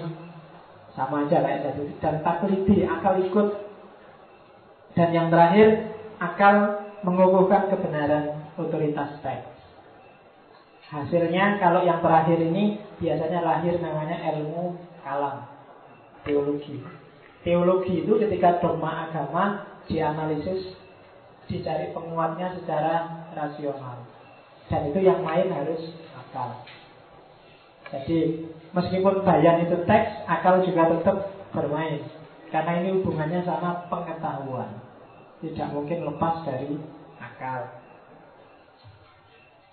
Sekarang masuk ke irfan. Irfani. Sumbernya irfani kalau tadi bayani teks, kalau irfani itu jelas experience atau direct experience. Kalian menyebutnya ilmu suduri. Jadi pengetahuan irfan itu meskipun dalam sufi itu disebut al-ru'yah al-mubazirah. Jadi visi langsung, penglihatan langsung itu biasanya sufi. Orang kasar, orang laduni, orang macam-macam. Tapi secara ilmiah Irfan itu direct experience Ilmu kuduri. Pengetahuan yang hadir langsung dalam dirimu. Experiential. Sederhana banyak. Cinta, rasa Itu experiential. Tidak bisa dijelaskan secara Deskriptif Kamu menjelaskan rasa pedes saja Kalau bisa bagus Susah loh Pedes itu adalah rasa yang bisa kalian jelaskan pasti cuma manifestasinya. Pedesnya sendiri nggak bisa. Pedes adalah susah ya. Lidahmu merah, matanya merah, keringat bercucuran itu kan manifestasi. Tapi rasa pedes itu sendiri kayak gimana dijelaskan susah. Pacaran itu, oh enaknya kayak Apalagi malam pertama itu enaknya Gimana ya? Gak bisa. Itu direct experience, pengalaman langsung. Hanya yang alami yang ngerti. Itu namanya ilmu kuduli. Iya. Orang yang nggak ngerti, nggak pernah makan lombok, nggak akan ngerti rasa pedes ya dia nggak punya pengetahuan tentang pedes. Meskipun dia bisa baca puluhan buku tentang rasa pedas, tapi pengetahuannya pasti lebih valid yang alami langsung tentang pedas. Itu secara umum. Kalau irfan dalam tasawuf itu ru'yah al-mubashir. Jadi hati yang siap dikasih pengetahuan oleh Allah, jadi kamu nggak perlu belajar keluar, nanti Allah yang maha mengetahui yang ngasih kamu pengetahuan. Itu orangnya terus disebut kasar, orangnya disebut ma'rifat, orangnya disebut jadab, macam-macam, laduni dan macam-macam. Itu jadi prosesnya sama kayak direct experience, cuma direct experience yang tidak dengan cara dilakukan tapi dengan cara ditunggu dikasih. Dan kalau dalam Islam yang ngasih itu Allah. Polanya sama, cuma prosedurnya yang beda.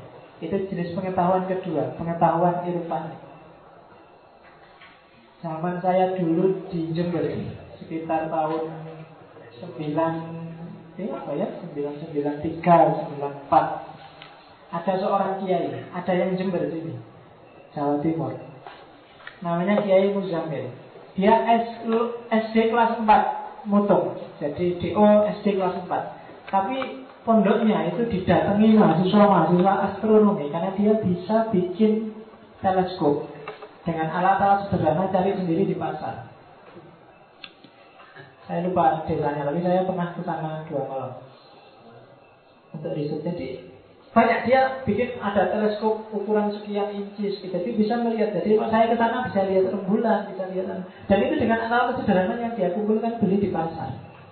Dengan lensa kaca ukuran sekian dia bisa. Tidak pernah belajar. SD cuma sampai kelas 4.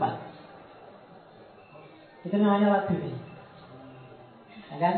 Maka kalau kalian stres belajar filsafat, berdoa saja supaya ngerti dapat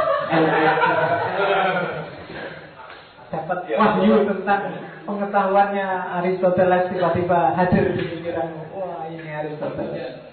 Ya, jadi itu irfan. Sumbernya direct experience. Jadi intuitif. Jadi selain direct experience juga yang religius model ini metodenya. Zauqiyah rasa. Jadi riyadhah, mujahadah, kasfiyah, isrokiyah, ladunia. Intinya itu penghayatan batin. Jadi caranya tidak dengan baca buku, dengan belajar, tapi kamu dekati yang maha pengetahuan, yang maha mengetahui. Rayulah dia, entah dengan cara wiritan, dengan cara tirakat, uzlah, riadoh, puasa, itu kan sebenarnya dalam tanda petik merayu Allah dalam rangka biar kamu dapat irfan. Ya kan? Kalau rayuanmu ampuh, Allah suka padamu, maka dia akan melimbahi kamu dengan pengetahuan. Manusia pertama Nabi Adam itu kan gitu. Jadi Adam tidak harus mengalami kehidupan dunia, tapi dia dikasih alama Adam al asma akulah. Semua pengetahuan tentang kehidupan dunia dikasihkan pada Adam dan Adam bisa begitu turun ke bumi dia bisa langsung hidup, tidak harus belajar. Cara makan, cara berpakaian, cara bikin anak itu dia nggak perlu belajar, nggak perlu nyoba-nyoba itu langsung jadi.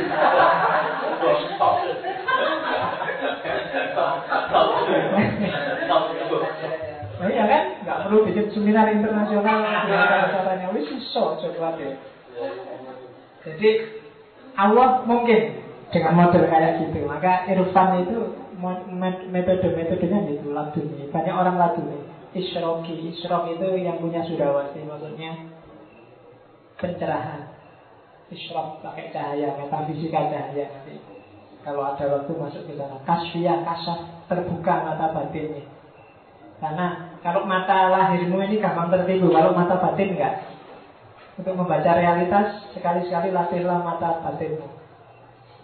Jadi membaca apa aja karena banyak fenomena yang apalagi hari ini. Hari ini tuh banyak sekali fakta dari mata lahir yang menipu. Untuk membacanya pakai mata batin. Akal kadang-kadang juga gampang terpedaya. Kalau mata batin cuma sayangnya batinmu itu harus dalam kondisi bersih untuk bisa kasfiyah maka katanya Ghazali batin itu kayak kaca kalau kamu keliru sekali dia akan kotor satu keliru dua kali kotor dua maka Ketika kamu keliru bolak-balik hatimu gelap. Tidak bisa kamu melihat. Saya mau melihat dengan batin, tapi kalau hatimu sendiri gelap tidak bisa. Batinnya harus bersih dulu. Nah itu model irfan. Ya untuk membersihkan batin harus lihat dong. Para sufi zaman dulu biasanya tahap pertama itu tahap pertama suluk itu harus uzlah. Uzlah itu bukan berarti meninggalkan dunia, tapi menenggang. Menenggang itu untuk sementara jauh itu biar nggak terkontaminasi. Kalau sudah terlatih batinnya, tidak gampang terpengaruh oleh dunia, baru turun gunung. Itu uzlah. Jadi tidak terus menghindar terus dari dunia, enggak. Tapi ketika dalam tahapan riadoh latihan, itu kamu harus menenggang dunia, nggak boleh campur terus. Kalau campur terus, nggak bisa jernih mana benar mana salah. Ditenggang, dilatih batinnya biar tidak terikat sama dunia. Kalau sudah terlatih baru kamu turun. Dan jadi orang canggih karena nggak terpengaruh lagi oleh dunia. Jadi meskipun ada Vitalia, ada Yuasari, ada sekolah itu, kamu nggak tertarik sama sekali. Meskipun dia foto nggak pakai baju juga nggak tertarik. Pokoknya hatinya sudah jernih, sudah masuk. Nah itu Berarti kamu siap untuk menerima pengetahuan-pengetahuan baru hasil kasfiyah. Kasar. Tapi kalau masih belum sampai ke situ ya berusaha saja. Karena dalam agama sumber pengetahuan nggak terlalu rasio dan empiris. Akal, ayalah. Akal perannya sini cuma para sifatih. Al hadis wal wijdan bila wasitoh jadi akal itu dia cuma kayak hadis itu kejadian yang baru. Jadi dia kayak ember yang siap menampung pengetahuan tanpa harus dia susah payah. Bila hijab tanpa hijab langsung dipatuli oleh Allah cahaya untuk menerima pengetahuan. Tipe argumennya atifia wijdannya spiritualitas. Ini membahasnya harus panjang. Ilmu huduri itu kalau yang nulis Mehdi Yasdi itu sekitar 200an halaman. Itu pun sudah pakai perspektifnya Wittgenstein biar lebih mudah dibahasakan. Karena kalau murni ilmu huduri agak rumit. Terakhir Burhan. Ini yang simple. Simple dalam arti akrab dengan kamu. Kalau Burhan itu yang dibahas adalah realitas al-waqi, realitas alam, realitas sosial, realitas human. Ilmu husuli. Kamu belajar di sekolah mulai SD sampai kuliah itu sebenarnya yang kamu kejar adalah ilmu husuli. Ilmu yang sifatnya deskriptif. Yang tidak ada jaminan ilmu itu nanti relevan dengan hidupmu yang nyata. Karena kamu tahu tentang, tahu akan, tahu mengenai sesuatu yang di luar diri. Mungkin banyak yang relevan, tapi mungkin sebagian juga ngapain sih kamu harus ngerti tentang itu? Apa sih manfaatnya kamu tahu bahwa Fatona itu selingkuhannya banyak? Apa sih manfaatnya kayak kayak gini banyak? Nah, maka itu ilmu husuli sebenarnya. Relevan atau tidak, usahakan relevan. Burhan ini prosedurnya. Ayo ada abstraksi, bahsia, tahliliyah, nakdiyah.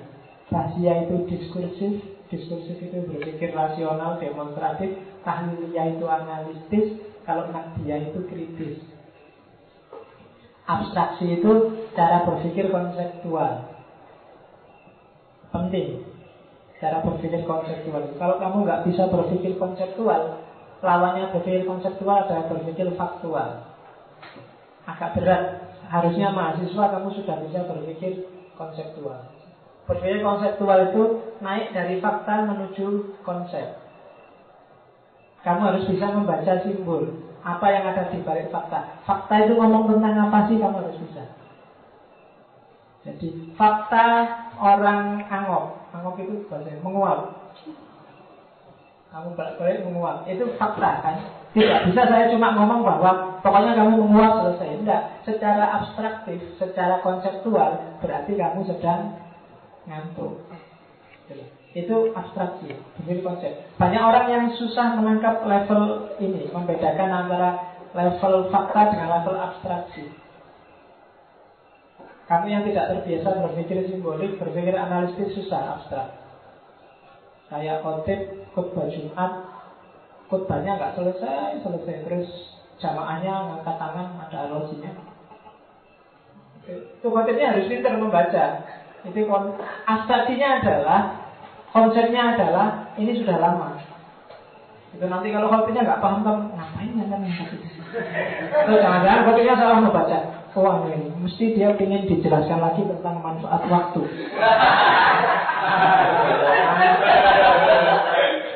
Maunya disuruh malah panjang lagi. Waktu, malah ceramah tentang waktu. Kamu stres terus gini kamu. Bingung ini ngapain pakai gini-gini? oh mungkin ini mau dijelaskan tentang manfaat hitam. Jelaskan tentang sunat.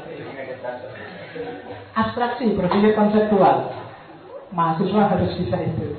Kalau nggak bisa, levelmu masih level anak kecil. Anak kecil kan susah abstraksi. Apa adanya itu ya itu. Abstraksi contoh paling gampang kayak pikirannya Immanuel Kant itu. Kalau tiba-tiba masuk bola ke dalam sini, ada bola masuk ke sini. Kalau anak kecil yang berusaha apa sih? Ada bola, peduli amat. Pokoknya ada bola, saya mau main bola. Terus bolanya dipakai mainan. Tapi kalau kamu ngerti abstraksi, cara berpikir konseptual, ada bola datang ke sini, kamu mesti nggak lihat bolanya, kan mesti lihat ke sana kok ada bola di sini, siapa yang melempar, dari mana datangnya bola dan seterusnya. Kenapa? Karena kamu sudah bisa abstraksi. Harus bisa. Semua fakta itu sebenarnya tidak selalu ngomong tentang dirinya, tapi ada sesuatu di balik dirinya yang ingin disampaikan. Dan itu butuh perangkat Tuhan. Yang kedua bahsia. Bahsia itu cara berpikir analitis rasional sama kayak tahliliyah Nakdiyah kritis Minggu lalu sudah saya jelaskan Karena ini Burhani ini sebenarnya sama kayak epistemologi barat. Bikin argumen, memperjelas konsep, dan mengkritisi. Terakhir, ya tipe argumennya Burhan itu tipe demonstratif. Ada eksploratif, verifikatif, eksplanatif. Dan demonstrasi namanya berpikir rasional empirik demonstratif. Eksplorasi itu berarti objeknya kamu jelajahi secara utuh. Verifikatif itu kamu buktikan benar salahnya. Eksplanatif itu kamu jelaskan apa adanya. Akalnya heuristik, analisis, kritis sama kayak tadi. Bikin konsep baru, bikin argumen, mengkritisi. Idrokus sabab wal musabab. Karena Burhani percaya kausalitas. Beda sama Irfani, beda sama Bayani. Kalau Bayani yang dipercaya pokoknya teks bilang apa nggak masuk akal juga pokoknya teks benar. Kalau Irfani karena dia ilmunya pengalaman langsung, maka yo nggak nggak ada sebab akibat nggak ada ini yang penting saya ngalamin yang kayak gitu ya diterima. Beda sama Burhani, dia harus ada sebab musabab. Banyak filosof yang tidak percaya ada sebab akibat. David Hume misalnya, filsuf barat itu nggak setuju ada sebab akibat. Sebab akibat itu tidak ada. Sebab akibat itu hanya peristiwa A terjadi setelah peristiwa B. Itu aja. Kalau kepalamu tak pukul tuh terus benjol, itu bukan benjolmu bukan karena tak pukul, tapi karena ada peristiwa benjol yang datang setelah tanganmu berat. Geraknya tangan dengan benjol ini bukan sebab akibat Karena ada kemungkinan tuh gini tapi tidak benjol Jadi tidak ada Ghazali juga begitu Ghazali termasuk filosof yang tidak setuju sebab akibat Karena kalau di Ghazali Meskipun beda sama Dawisub Kalau Ghazali argumennya religius Dalam arti Sebab akibat itu tidak pasti Karena sewaktu-waktu Allah bisa intervensi Kamu loncat dari lantai 30 tewas nggak? Kalau Allah intervensi enggak. Kalau Ghazali gitu. Kalau pas kamu loncat tiba-tiba ada truk besar bawa kasur sak truk. Pas di situ enggak mati. Kan kalau Allah menghendaki gitu. Dan itu Ghazali ya. Tidak ada sebab akibat. Tapi kalau di Burhani harus ada sebab akibatnya dia nalar-nalar yang rasional. Oke. Sampai sini aja biar kamu tidak mabuk nanti pakai amusi. Salah. Jangan-jangan nanti kuliah filsafat termasuk haram karena memabukkan. Coba kan kalau misalnya seperti itu. Oke, ini nanti aja minggu depan kita lanjutin lagi. Tema besarnya minggu depan adalah kalau bisa skeptisisme dan relativisme. Sekarang mulai marak lagi cara berpikir model skeptis dan relatif, di mana pertanggungjawabannya secara epistemologis. Silakan yang mau ditanyakan. Iya, satu-satu aja. Tak jawab secara cepat biar bisa banyak pertanyaannya. Dari kiri ke kanan nanti ya, Mbak. Ya. Uh, saya baru tahu ya kalau uh, Laduni yang termasuk dalam ilmu itu masuk dalam kerangka teknologi Islam. Uh, saya kira sebelum ini Aladin itu hanya uh, apa ya kayak ya omongan yang itu masih belum terkonfirmasi masih dalam epistemologi Islam. Uh, saya masih belum percaya mungkin ini uh, dipengaruhi oleh pandangan positivistik atau uh, dipengaruhi uh, karena bacaan-bacaan saya mungkin uh, uh, didominasi oleh buku-buku yang itu hasil penelitian yang bersifat induktif seperti itu. Misalnya uh, saya pikir ledun itu hanya berlaku atau marak di pesantren misalnya uh, seorang dalam misalnya dalam kiai misalnya dalam tanda kutip kulit kiai itu uh, misalnya dia tidak pernah belajar kitab dia tidak pernah uh, belajar secara serius. Tapi ketika dia itu terjun ke masyarakat dia langsung tahu dia langsung uh, bisa mempelajari kitab kepada masyarakat. Katanya itu dikatakan ilmu laduni mereka pengabdiannya kepada kiai seperti itu. Saya masih belum mempercaya harus seperti itu. Saya pikir ada variabel lain kalau dalam uh, istilah metodologi penelitian ini. ada variabel lain yang mempengaruhi variabel independen seperti itu. Jadi uh, dia itu bukan bukan sesuatu yang uh, langsung diberikan langsung uh, didapat tanpa dia itu melakukan usaha-usaha atau uh, belajar seperti itu. Oke, ada contoh kali nggak? Lagu ini kalau bahasa epistemologi namanya pengetahuan intuitif. Jadi keluarnya lewat intuisi. Tak kasih contoh gampang. Saya minggu lalu atau dua minggu yang lalu. Tak saya ngasih misal Newton misalnya ketika dia menemukan teori gravitasi ketika dia lihat apel jatuh. Newton itu duduk di depan kampusnya di bawah pohon apel tiba-tiba lihat apel jatuh. Terus muncullah ide di kepalanya ah, ini mesti anu ada gaya tarik bumi ini sifatnya intuitif, tidak rasional. Kenapa tidak rasional? Kalau itu rasional, harusnya apa Newton sejak bayi sampai dia mahasiswa nggak pernah lihat barang satu. Kenapa kok munculnya ide gravitasi itu saat dia lihat apel jatuh? Ya meskipun ide rumitnya dirumuskan kemudian, tapi ide bahwa ada gaya tarik bumi setelah lihat apel jatuh itu sifatnya intuitif. Itu jenis yang dia tidak berusaha untuk tahu, tapi pengetahuan tentang mungkin ada gaya tarik itu tiba-tiba muncul. Kayak Archimedes yang menemukan hukum Archimedes ketika dia mandi. Itu sebenarnya intuitif. Penemuan pertamanya intuitif. Meskipun kemudian dirumuskan secara filosofis, ilmiah, rasional itu kelanjutannya. Tapi data awalnya intuitif. Nah itu yang kalau bahasa agama namanya laduni. Meskipun dalam skala tertentu, dalam level tertentu. Jadi kalau bagi orang agama itu yang ngasih Allah dalam bahasa agamanya. Jadi Allah yang ngasih pengetahuan itu tanpa dia berusaha, karena Allah sayang ke dia. Meskipun yang intuisi itu kan kayak, kayak definisi minggu lalu adalah akumulasi pengetahuan yang ada di bawah sadar. Yang kamu tidak bisa menampilkan secara sadar tapi anytime dalam konteks yang tidak kamu kontrol dia bisa muncul. Itu intuisi. Kamu mikir tentang apa nggak ketemu-ketemu jawaban. Tiba-tiba lihat apa? Oh iya mungkin kayak nah itu kan sifatnya intuitif kalau dipikir serius sendiri nggak ketemu. Tapi ini bisa muncul tiba-tiba ketika ada momen apa. Nah, itu kalau di barat namanya intuitif. Semakin kaya data bawah sadarmu, mungkin kamu semakin tinggi intuisinya.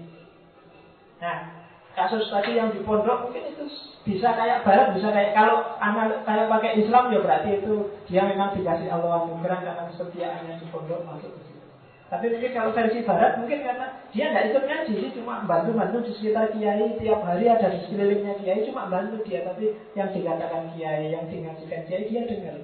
Dan itu mungkin masuk ke bawah sadar. Dan dalam mungkin momen tertentu karena di kampung begitu nyampe sana lo kamu kan santri ceramah. Itu kepepet ceramah keluarlah segala sarjana bawah sadar yang selama ini merekam dari Pak Kiai itu kemungkinan dari situ. Tapi kalau dalam bahasa agama yang ini tadi itu sebenarnya ya anugerah Allah atas kesetiaannya mengabdi pada kiai ketulusannya. Tapi itu nama lain, bisa bisa dua sisi. Tapi yang jelas di barat diakui model sistem yang intuitif. Jadi pengetahuan yang tidak didapat dari usaha rasional tapi didapat dari direct experience, pengalaman langsung.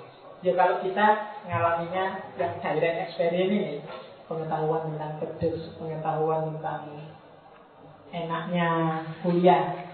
Pengetahuan enaknya kuliah kan hanya kita yang tahu, yang tidak kuliah tidak tahu. Itu jenis itu itu. Kamu nggak pernah berusaha untuk tahu gimana enaknya kuliah, tapi ya tahu aja, karena kamu kuliah. Oke, itulah dunia kalau cari aja buku, banyak kok sekarang buku-buku yang bahas itu. Kalau filosof barat yang sangat terkenal dengan intuisionisme adalah Henry Bergson.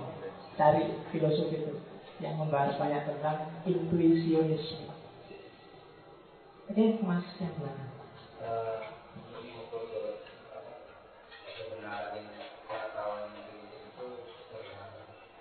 Oke. Okay. Eh, kalau dalam epistemologi barat kan uh, tiga tiga metode itu kan empirisisme yang ada tiga itu lah hmm. itu saling menafikan satu sama lain tiga itu apa? Empirisisme rasionalisme? Intuisionisme ya di barat nggak cuma tiga sebenarnya ada sebenarnya yang paling dikotomi itu dua rasionalisme empirisisme nanti ditengahi oleh Kant dengan kritisisme. Cuma dialternatifi oleh Besson dengan intuisionisme tapi nanti itu panjang perdebatannya tapi yang jelas memang diametral dalam arti beda persepsi tentang kemurahan pengetahuan tapi tidak bisa disebut kontradiksi karena itu sebenarnya cuma ngomong mana yang lebih dominan dalam memperoleh pengetahuan. Ada yang bilang yo akal, ada yang bilang realitas, ada yang bilang intuisi, ada yang bilang semuanya cuma dilihat porsinya kayak bisnis menyangka. Jadi tidak bertentangan itu sebenarnya cuma melihat bahwa pengetahuannya manusia itu sumber utamanya dari akal. Meskipun lihat empiris kalau akalnya nggak sehat juga nggak ada gunanya. Gitu. Tapi ada yang bilang empiris, akal itu cuma alatnya, sumbernya tetap realitas.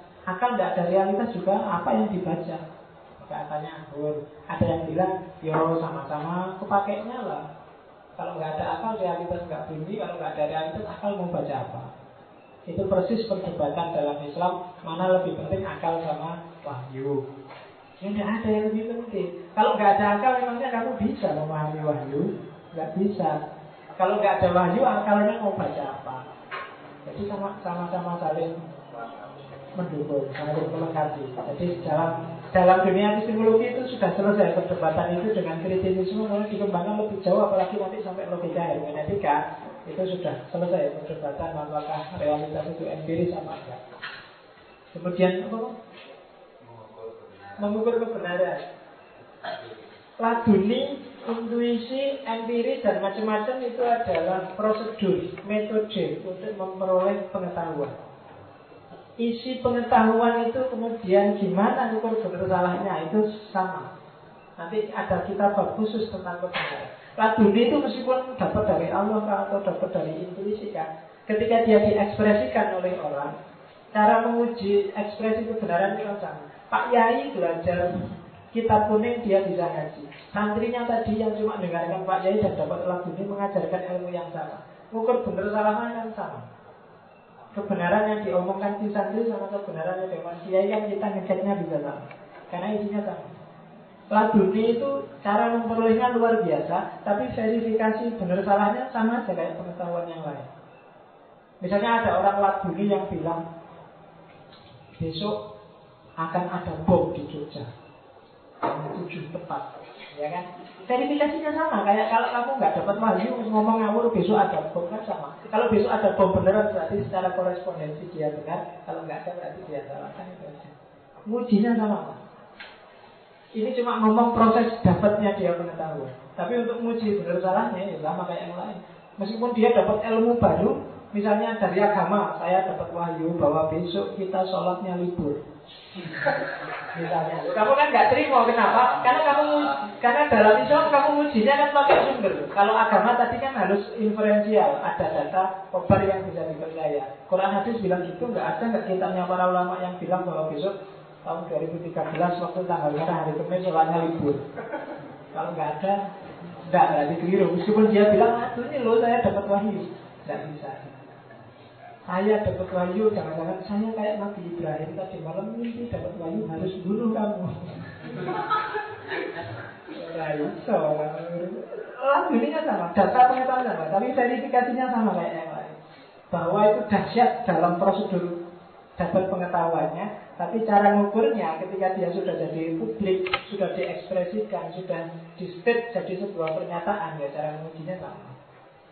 Kecuali kamu pendam untuk dirimu sendiri. Kayak begitu dikatakan, orang akan menilai dengan derajat yang sama. Zaman dulu misalnya Gus Dur bilang, ini ada pasukan naga hijau yang mengajak-ajak Banyuwangi orang apakah itu dapat wahyu indusi lah pokoknya orang ngeceknya mana yang disebut pasukan naga hijau itu sopo kan mesti jadi cara cara memverifikasinya sama kayak yang lain. Kalau secara korespondensi benar ya berarti dia pas, kalau enggak ya sih. Itu lagi. Ke sini ada lagi nggak? Masih ada ya. ya. Kalau semua itu kan tujuannya kan membuat solusi kebenaran. Hmm. Kalau secara itu terkenal dengan skeptisisme di perlakuan perempuan menimbulkan dengan pengetahuan kalau di barat kalau di timur itu lebih pada doktrin atau teks nah, itu kalau dilihat di semuanya itu hampir sama bukan antara rasionalisme, empirisme dan individualisme juga di timur atau di Islam itu juga itu juga itu juga sama lalu eh, selanjutnya itu ke ini kalau kita runut pemikirannya itu kita tokoh-tokoh itu kan tentunya Yunani, Islam, lalu Barat. Dan sering tokoh-tokoh Islam itu itu dikatakan mengadopsi dari pemikiran Yunani seperti Al-Jaziri kan, lalu Al-Ghazali, Al-Farabi, Al-Ra's dan dan seterusnya. Yang ngomong konsep-konsep pengetahuan ini kan tidak murni dari pemikiran-pemikiran Timur, tapi ini mengadopsi dari pemikiran Yunani juga barat mengadopsi dari pemikiran Islam. Lalu untuk untuk untuk membuktikan keorisinal dari para para pemimpin itu bagaimana? Karena saling terkait. Oke. Jadi kuncinya ada di kalimat kalau dalam saya namanya continuity and change.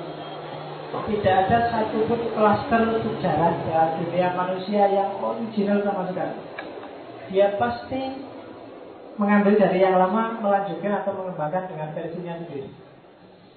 Nah, Yunani yang logik itu sebenarnya respon respon itu kan sama dengan apa kayak melanjutkan reaksi terhadap peradaban sebelumnya yang mitologis dikonter oleh para filosof Yunani jadilah peradaban yang logis lahirlah filsafat Yunani yang luar biasa Yunani yang luar biasa ini nanti runtuh dia. Pikiran-pikirannya yang utama diwariskan oleh Aristoteles pada muridnya yang namanya Alexander the Great. Membikin peradaban baru namanya Helenisme. Helenisme itu sebenarnya ya filsafat Yunani cuma dikembangkan versi Romawi. Kalau di apa Yunani corak kosmologinya kuat, melihat alam semesta dan manusia adalah bagian dari kosmos. Tapi begitu masuk ke Romawi, corak manusianya kuat, etika, estetika kuat, termasuk mistik kuat. Ada Plotinus, ada Viro, ada macam-macam. Itu era Helenisme. Helenisme ini nanti diwarisi oleh Islam. Jadi Islam yang diwarisi Islam itu tidak langsung dari Yunani ke Arab, tapi sebenarnya lewat Romawi. Karena Romawi ini Alexander the Great yang mewarisi Aristoteles ini menaklukkan hampir dua per tiga dunia. Antara ke wilayah-wilayah Timur Tengah. Cuma Islam mewarisi Helenisme, warisannya Yunani, itu tidak diadopsi mentah-mentah, diambil versi realismenya Aristoteles. Maka terus banyak filosof muslim kayak Al-Farabi kan disebut guru kedua dan seterusnya. Karena dia banyak mewarisi versi Aristoteliannya. Sementara Barat lebih banyak mewarisi versi Plato yang dilakukan oleh Plotinus yang disebut Neoplatonisme. Meskipun beberapa filsuf Islam di sana, tapi Islam corak realismenya lebih kuat. Maka sains dalam Islam kan berkembang luar biasa. Kebalikannya, Barat Romawi saat itu lebih banyak mewarisi tradisi Plato Plotinusnya sehingga corak mistiknya lebih kuat. Sehingga barat agak agak tenggelam dari sisi peradaban zaman itu. Nanti ketika era Renaissance era Renaissance kan barat kenal Islam. Mulai banyak pertemuan sampai terakhir perang salib. Barat mengalami pencerahan terus dia menghidupkan dua poros ini baik Plato maupun Aristoteles dihidupkan lagi di Italia nanti melahirkan Renaissance terus Renaissance yang sangat kuat dengan tradisi pencerahan baratnya, kebalikannya di Islam. Islam setelah khazanahnya banyak dibawa ke barat, dia justru kebalikannya. Lebih suka dengan tradisi mistik, tasawuf. Filsafat pun yang dikembangkan filsafat mistik kayak Surawardi dengan kasfiahnya, isrofiahnya. Nanti ini berkembang terus dicabang Persia, Nanti yang barat ini berkembang terus sampai hari ini. Melahirkan modern. Modern yang agak positivistik di counter melahirkan postmodern. Selalu begini mas. Jadi tidak ya waris mewarisi tapi tidak jiplak menjiplak. Diwarisi dikembangkan. Diwarisi sesuai versi sesuai konteksnya masing-masing jadi tinggal kamu makanya belajar tokoh belajar sejarah kan selalu begitu tokoh ini terpengaruh oleh filosofi ini ini dia mengembangkan punya ide sendiri sendiri sendiri yang sendiri jadi tidak tidak tidak fotokopi. Jadi meskipun Islam mewarisi Yunani, tapi dia melewati Helenisme, tapi juga banyak hal-hal original dari Islam. Kalau tidak begitu dia tidak akan bisa bikin barat tertarik untuk mengadopsi. Eh barat mengadopsi juga tidak serta merta dari Islam terus selesai dia mengembangkan sendiri. Matematika dari tradisi Islam banyak ide-ide original, tapi terus begitu diadopsi barat ya dikembangkan versi barat. Kamu kan sekarang cuma bangga, oh, dulu itu yang menciptakan Islam, tapi kan terus masuk. Barat yang mengembangkan. Jadi itu sejarah keilmuan panjangnya. Jadi jangan takut. Setiap klaster punya gaya, barat punya gaya rasional, timur punya gaya intuitif. Yus masing-masing saling melengkapi. Makanya kalau ramalannya hampir teman besok mesti benturan, nggak harus benturan. Bisa kerja sama kok. Kecuali klaster sosial tertentu yang memang menginginkan benturan. Oke? Okay? Iya. Ini terkait masalah kategori aliran. Kalau di Islam itu ada bayang, irfan, lalu ada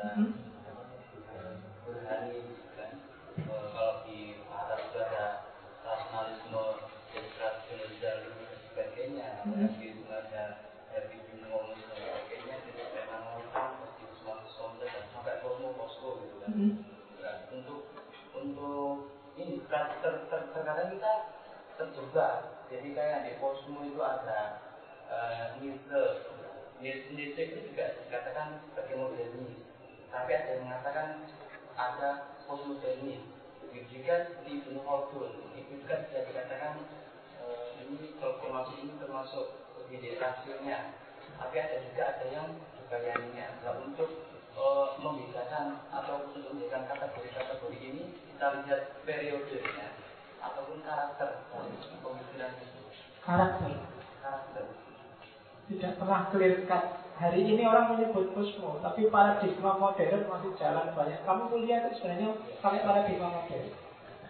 Meskipun para filosofnya sudah sampai pasca modern. Iya, tapi di Indonesia jangan sudah modern kan cara berpikir teologis mistik juga masih banyak. Jadi karakter. Di Islam bayani banyak, Irfani masih apa lagi? Burhani ada juga banyak.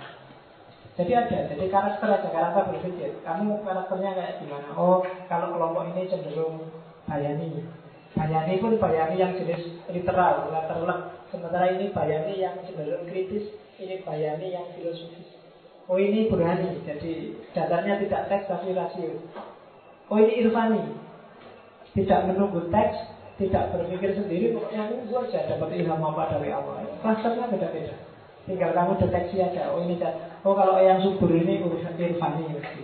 Tapi kan kan terus terusan. Kalau Nabi Rizik, oh ini bayani. Nah, sementara Pak Amin, oh Burhani kan kayak gitu. Jadi cara cara berpikir, jadi karakter pemikirannya. Kalau kategori sejarahnya, ya bisa begitu, tapi tidak selalu begitu masuk kosmo terus modernnya hilang. Tidak. Orang teologis tidak mesti terus dia tidak rasional. Jadi karakter berpikir. Sudah ya, ada lagi. Yo, terakhir ya. Yo, minggu depan lagi yo, punya masukan. Ya.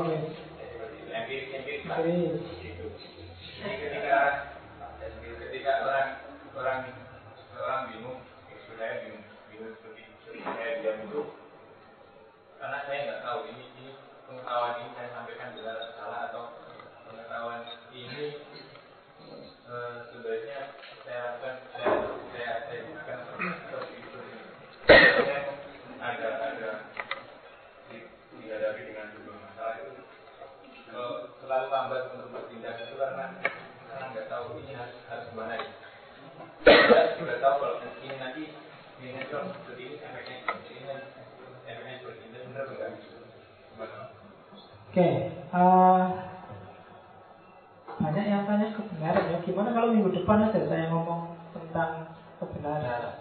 Oh iya, iya, iya. Ya, tak oh enggak ya. Jadi kebenaran tema terakhir sebenarnya kita tarik aja minggu depan ya.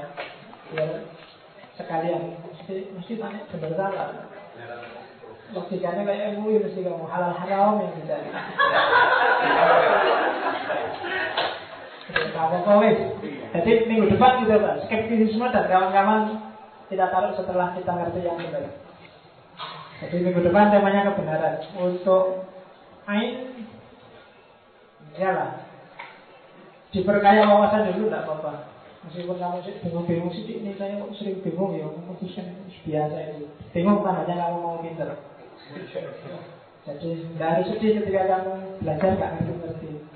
Bingung kan, ada masalah bingung itu dia ini benar di wajar, apa-apa. Apalagi zaman sekarang.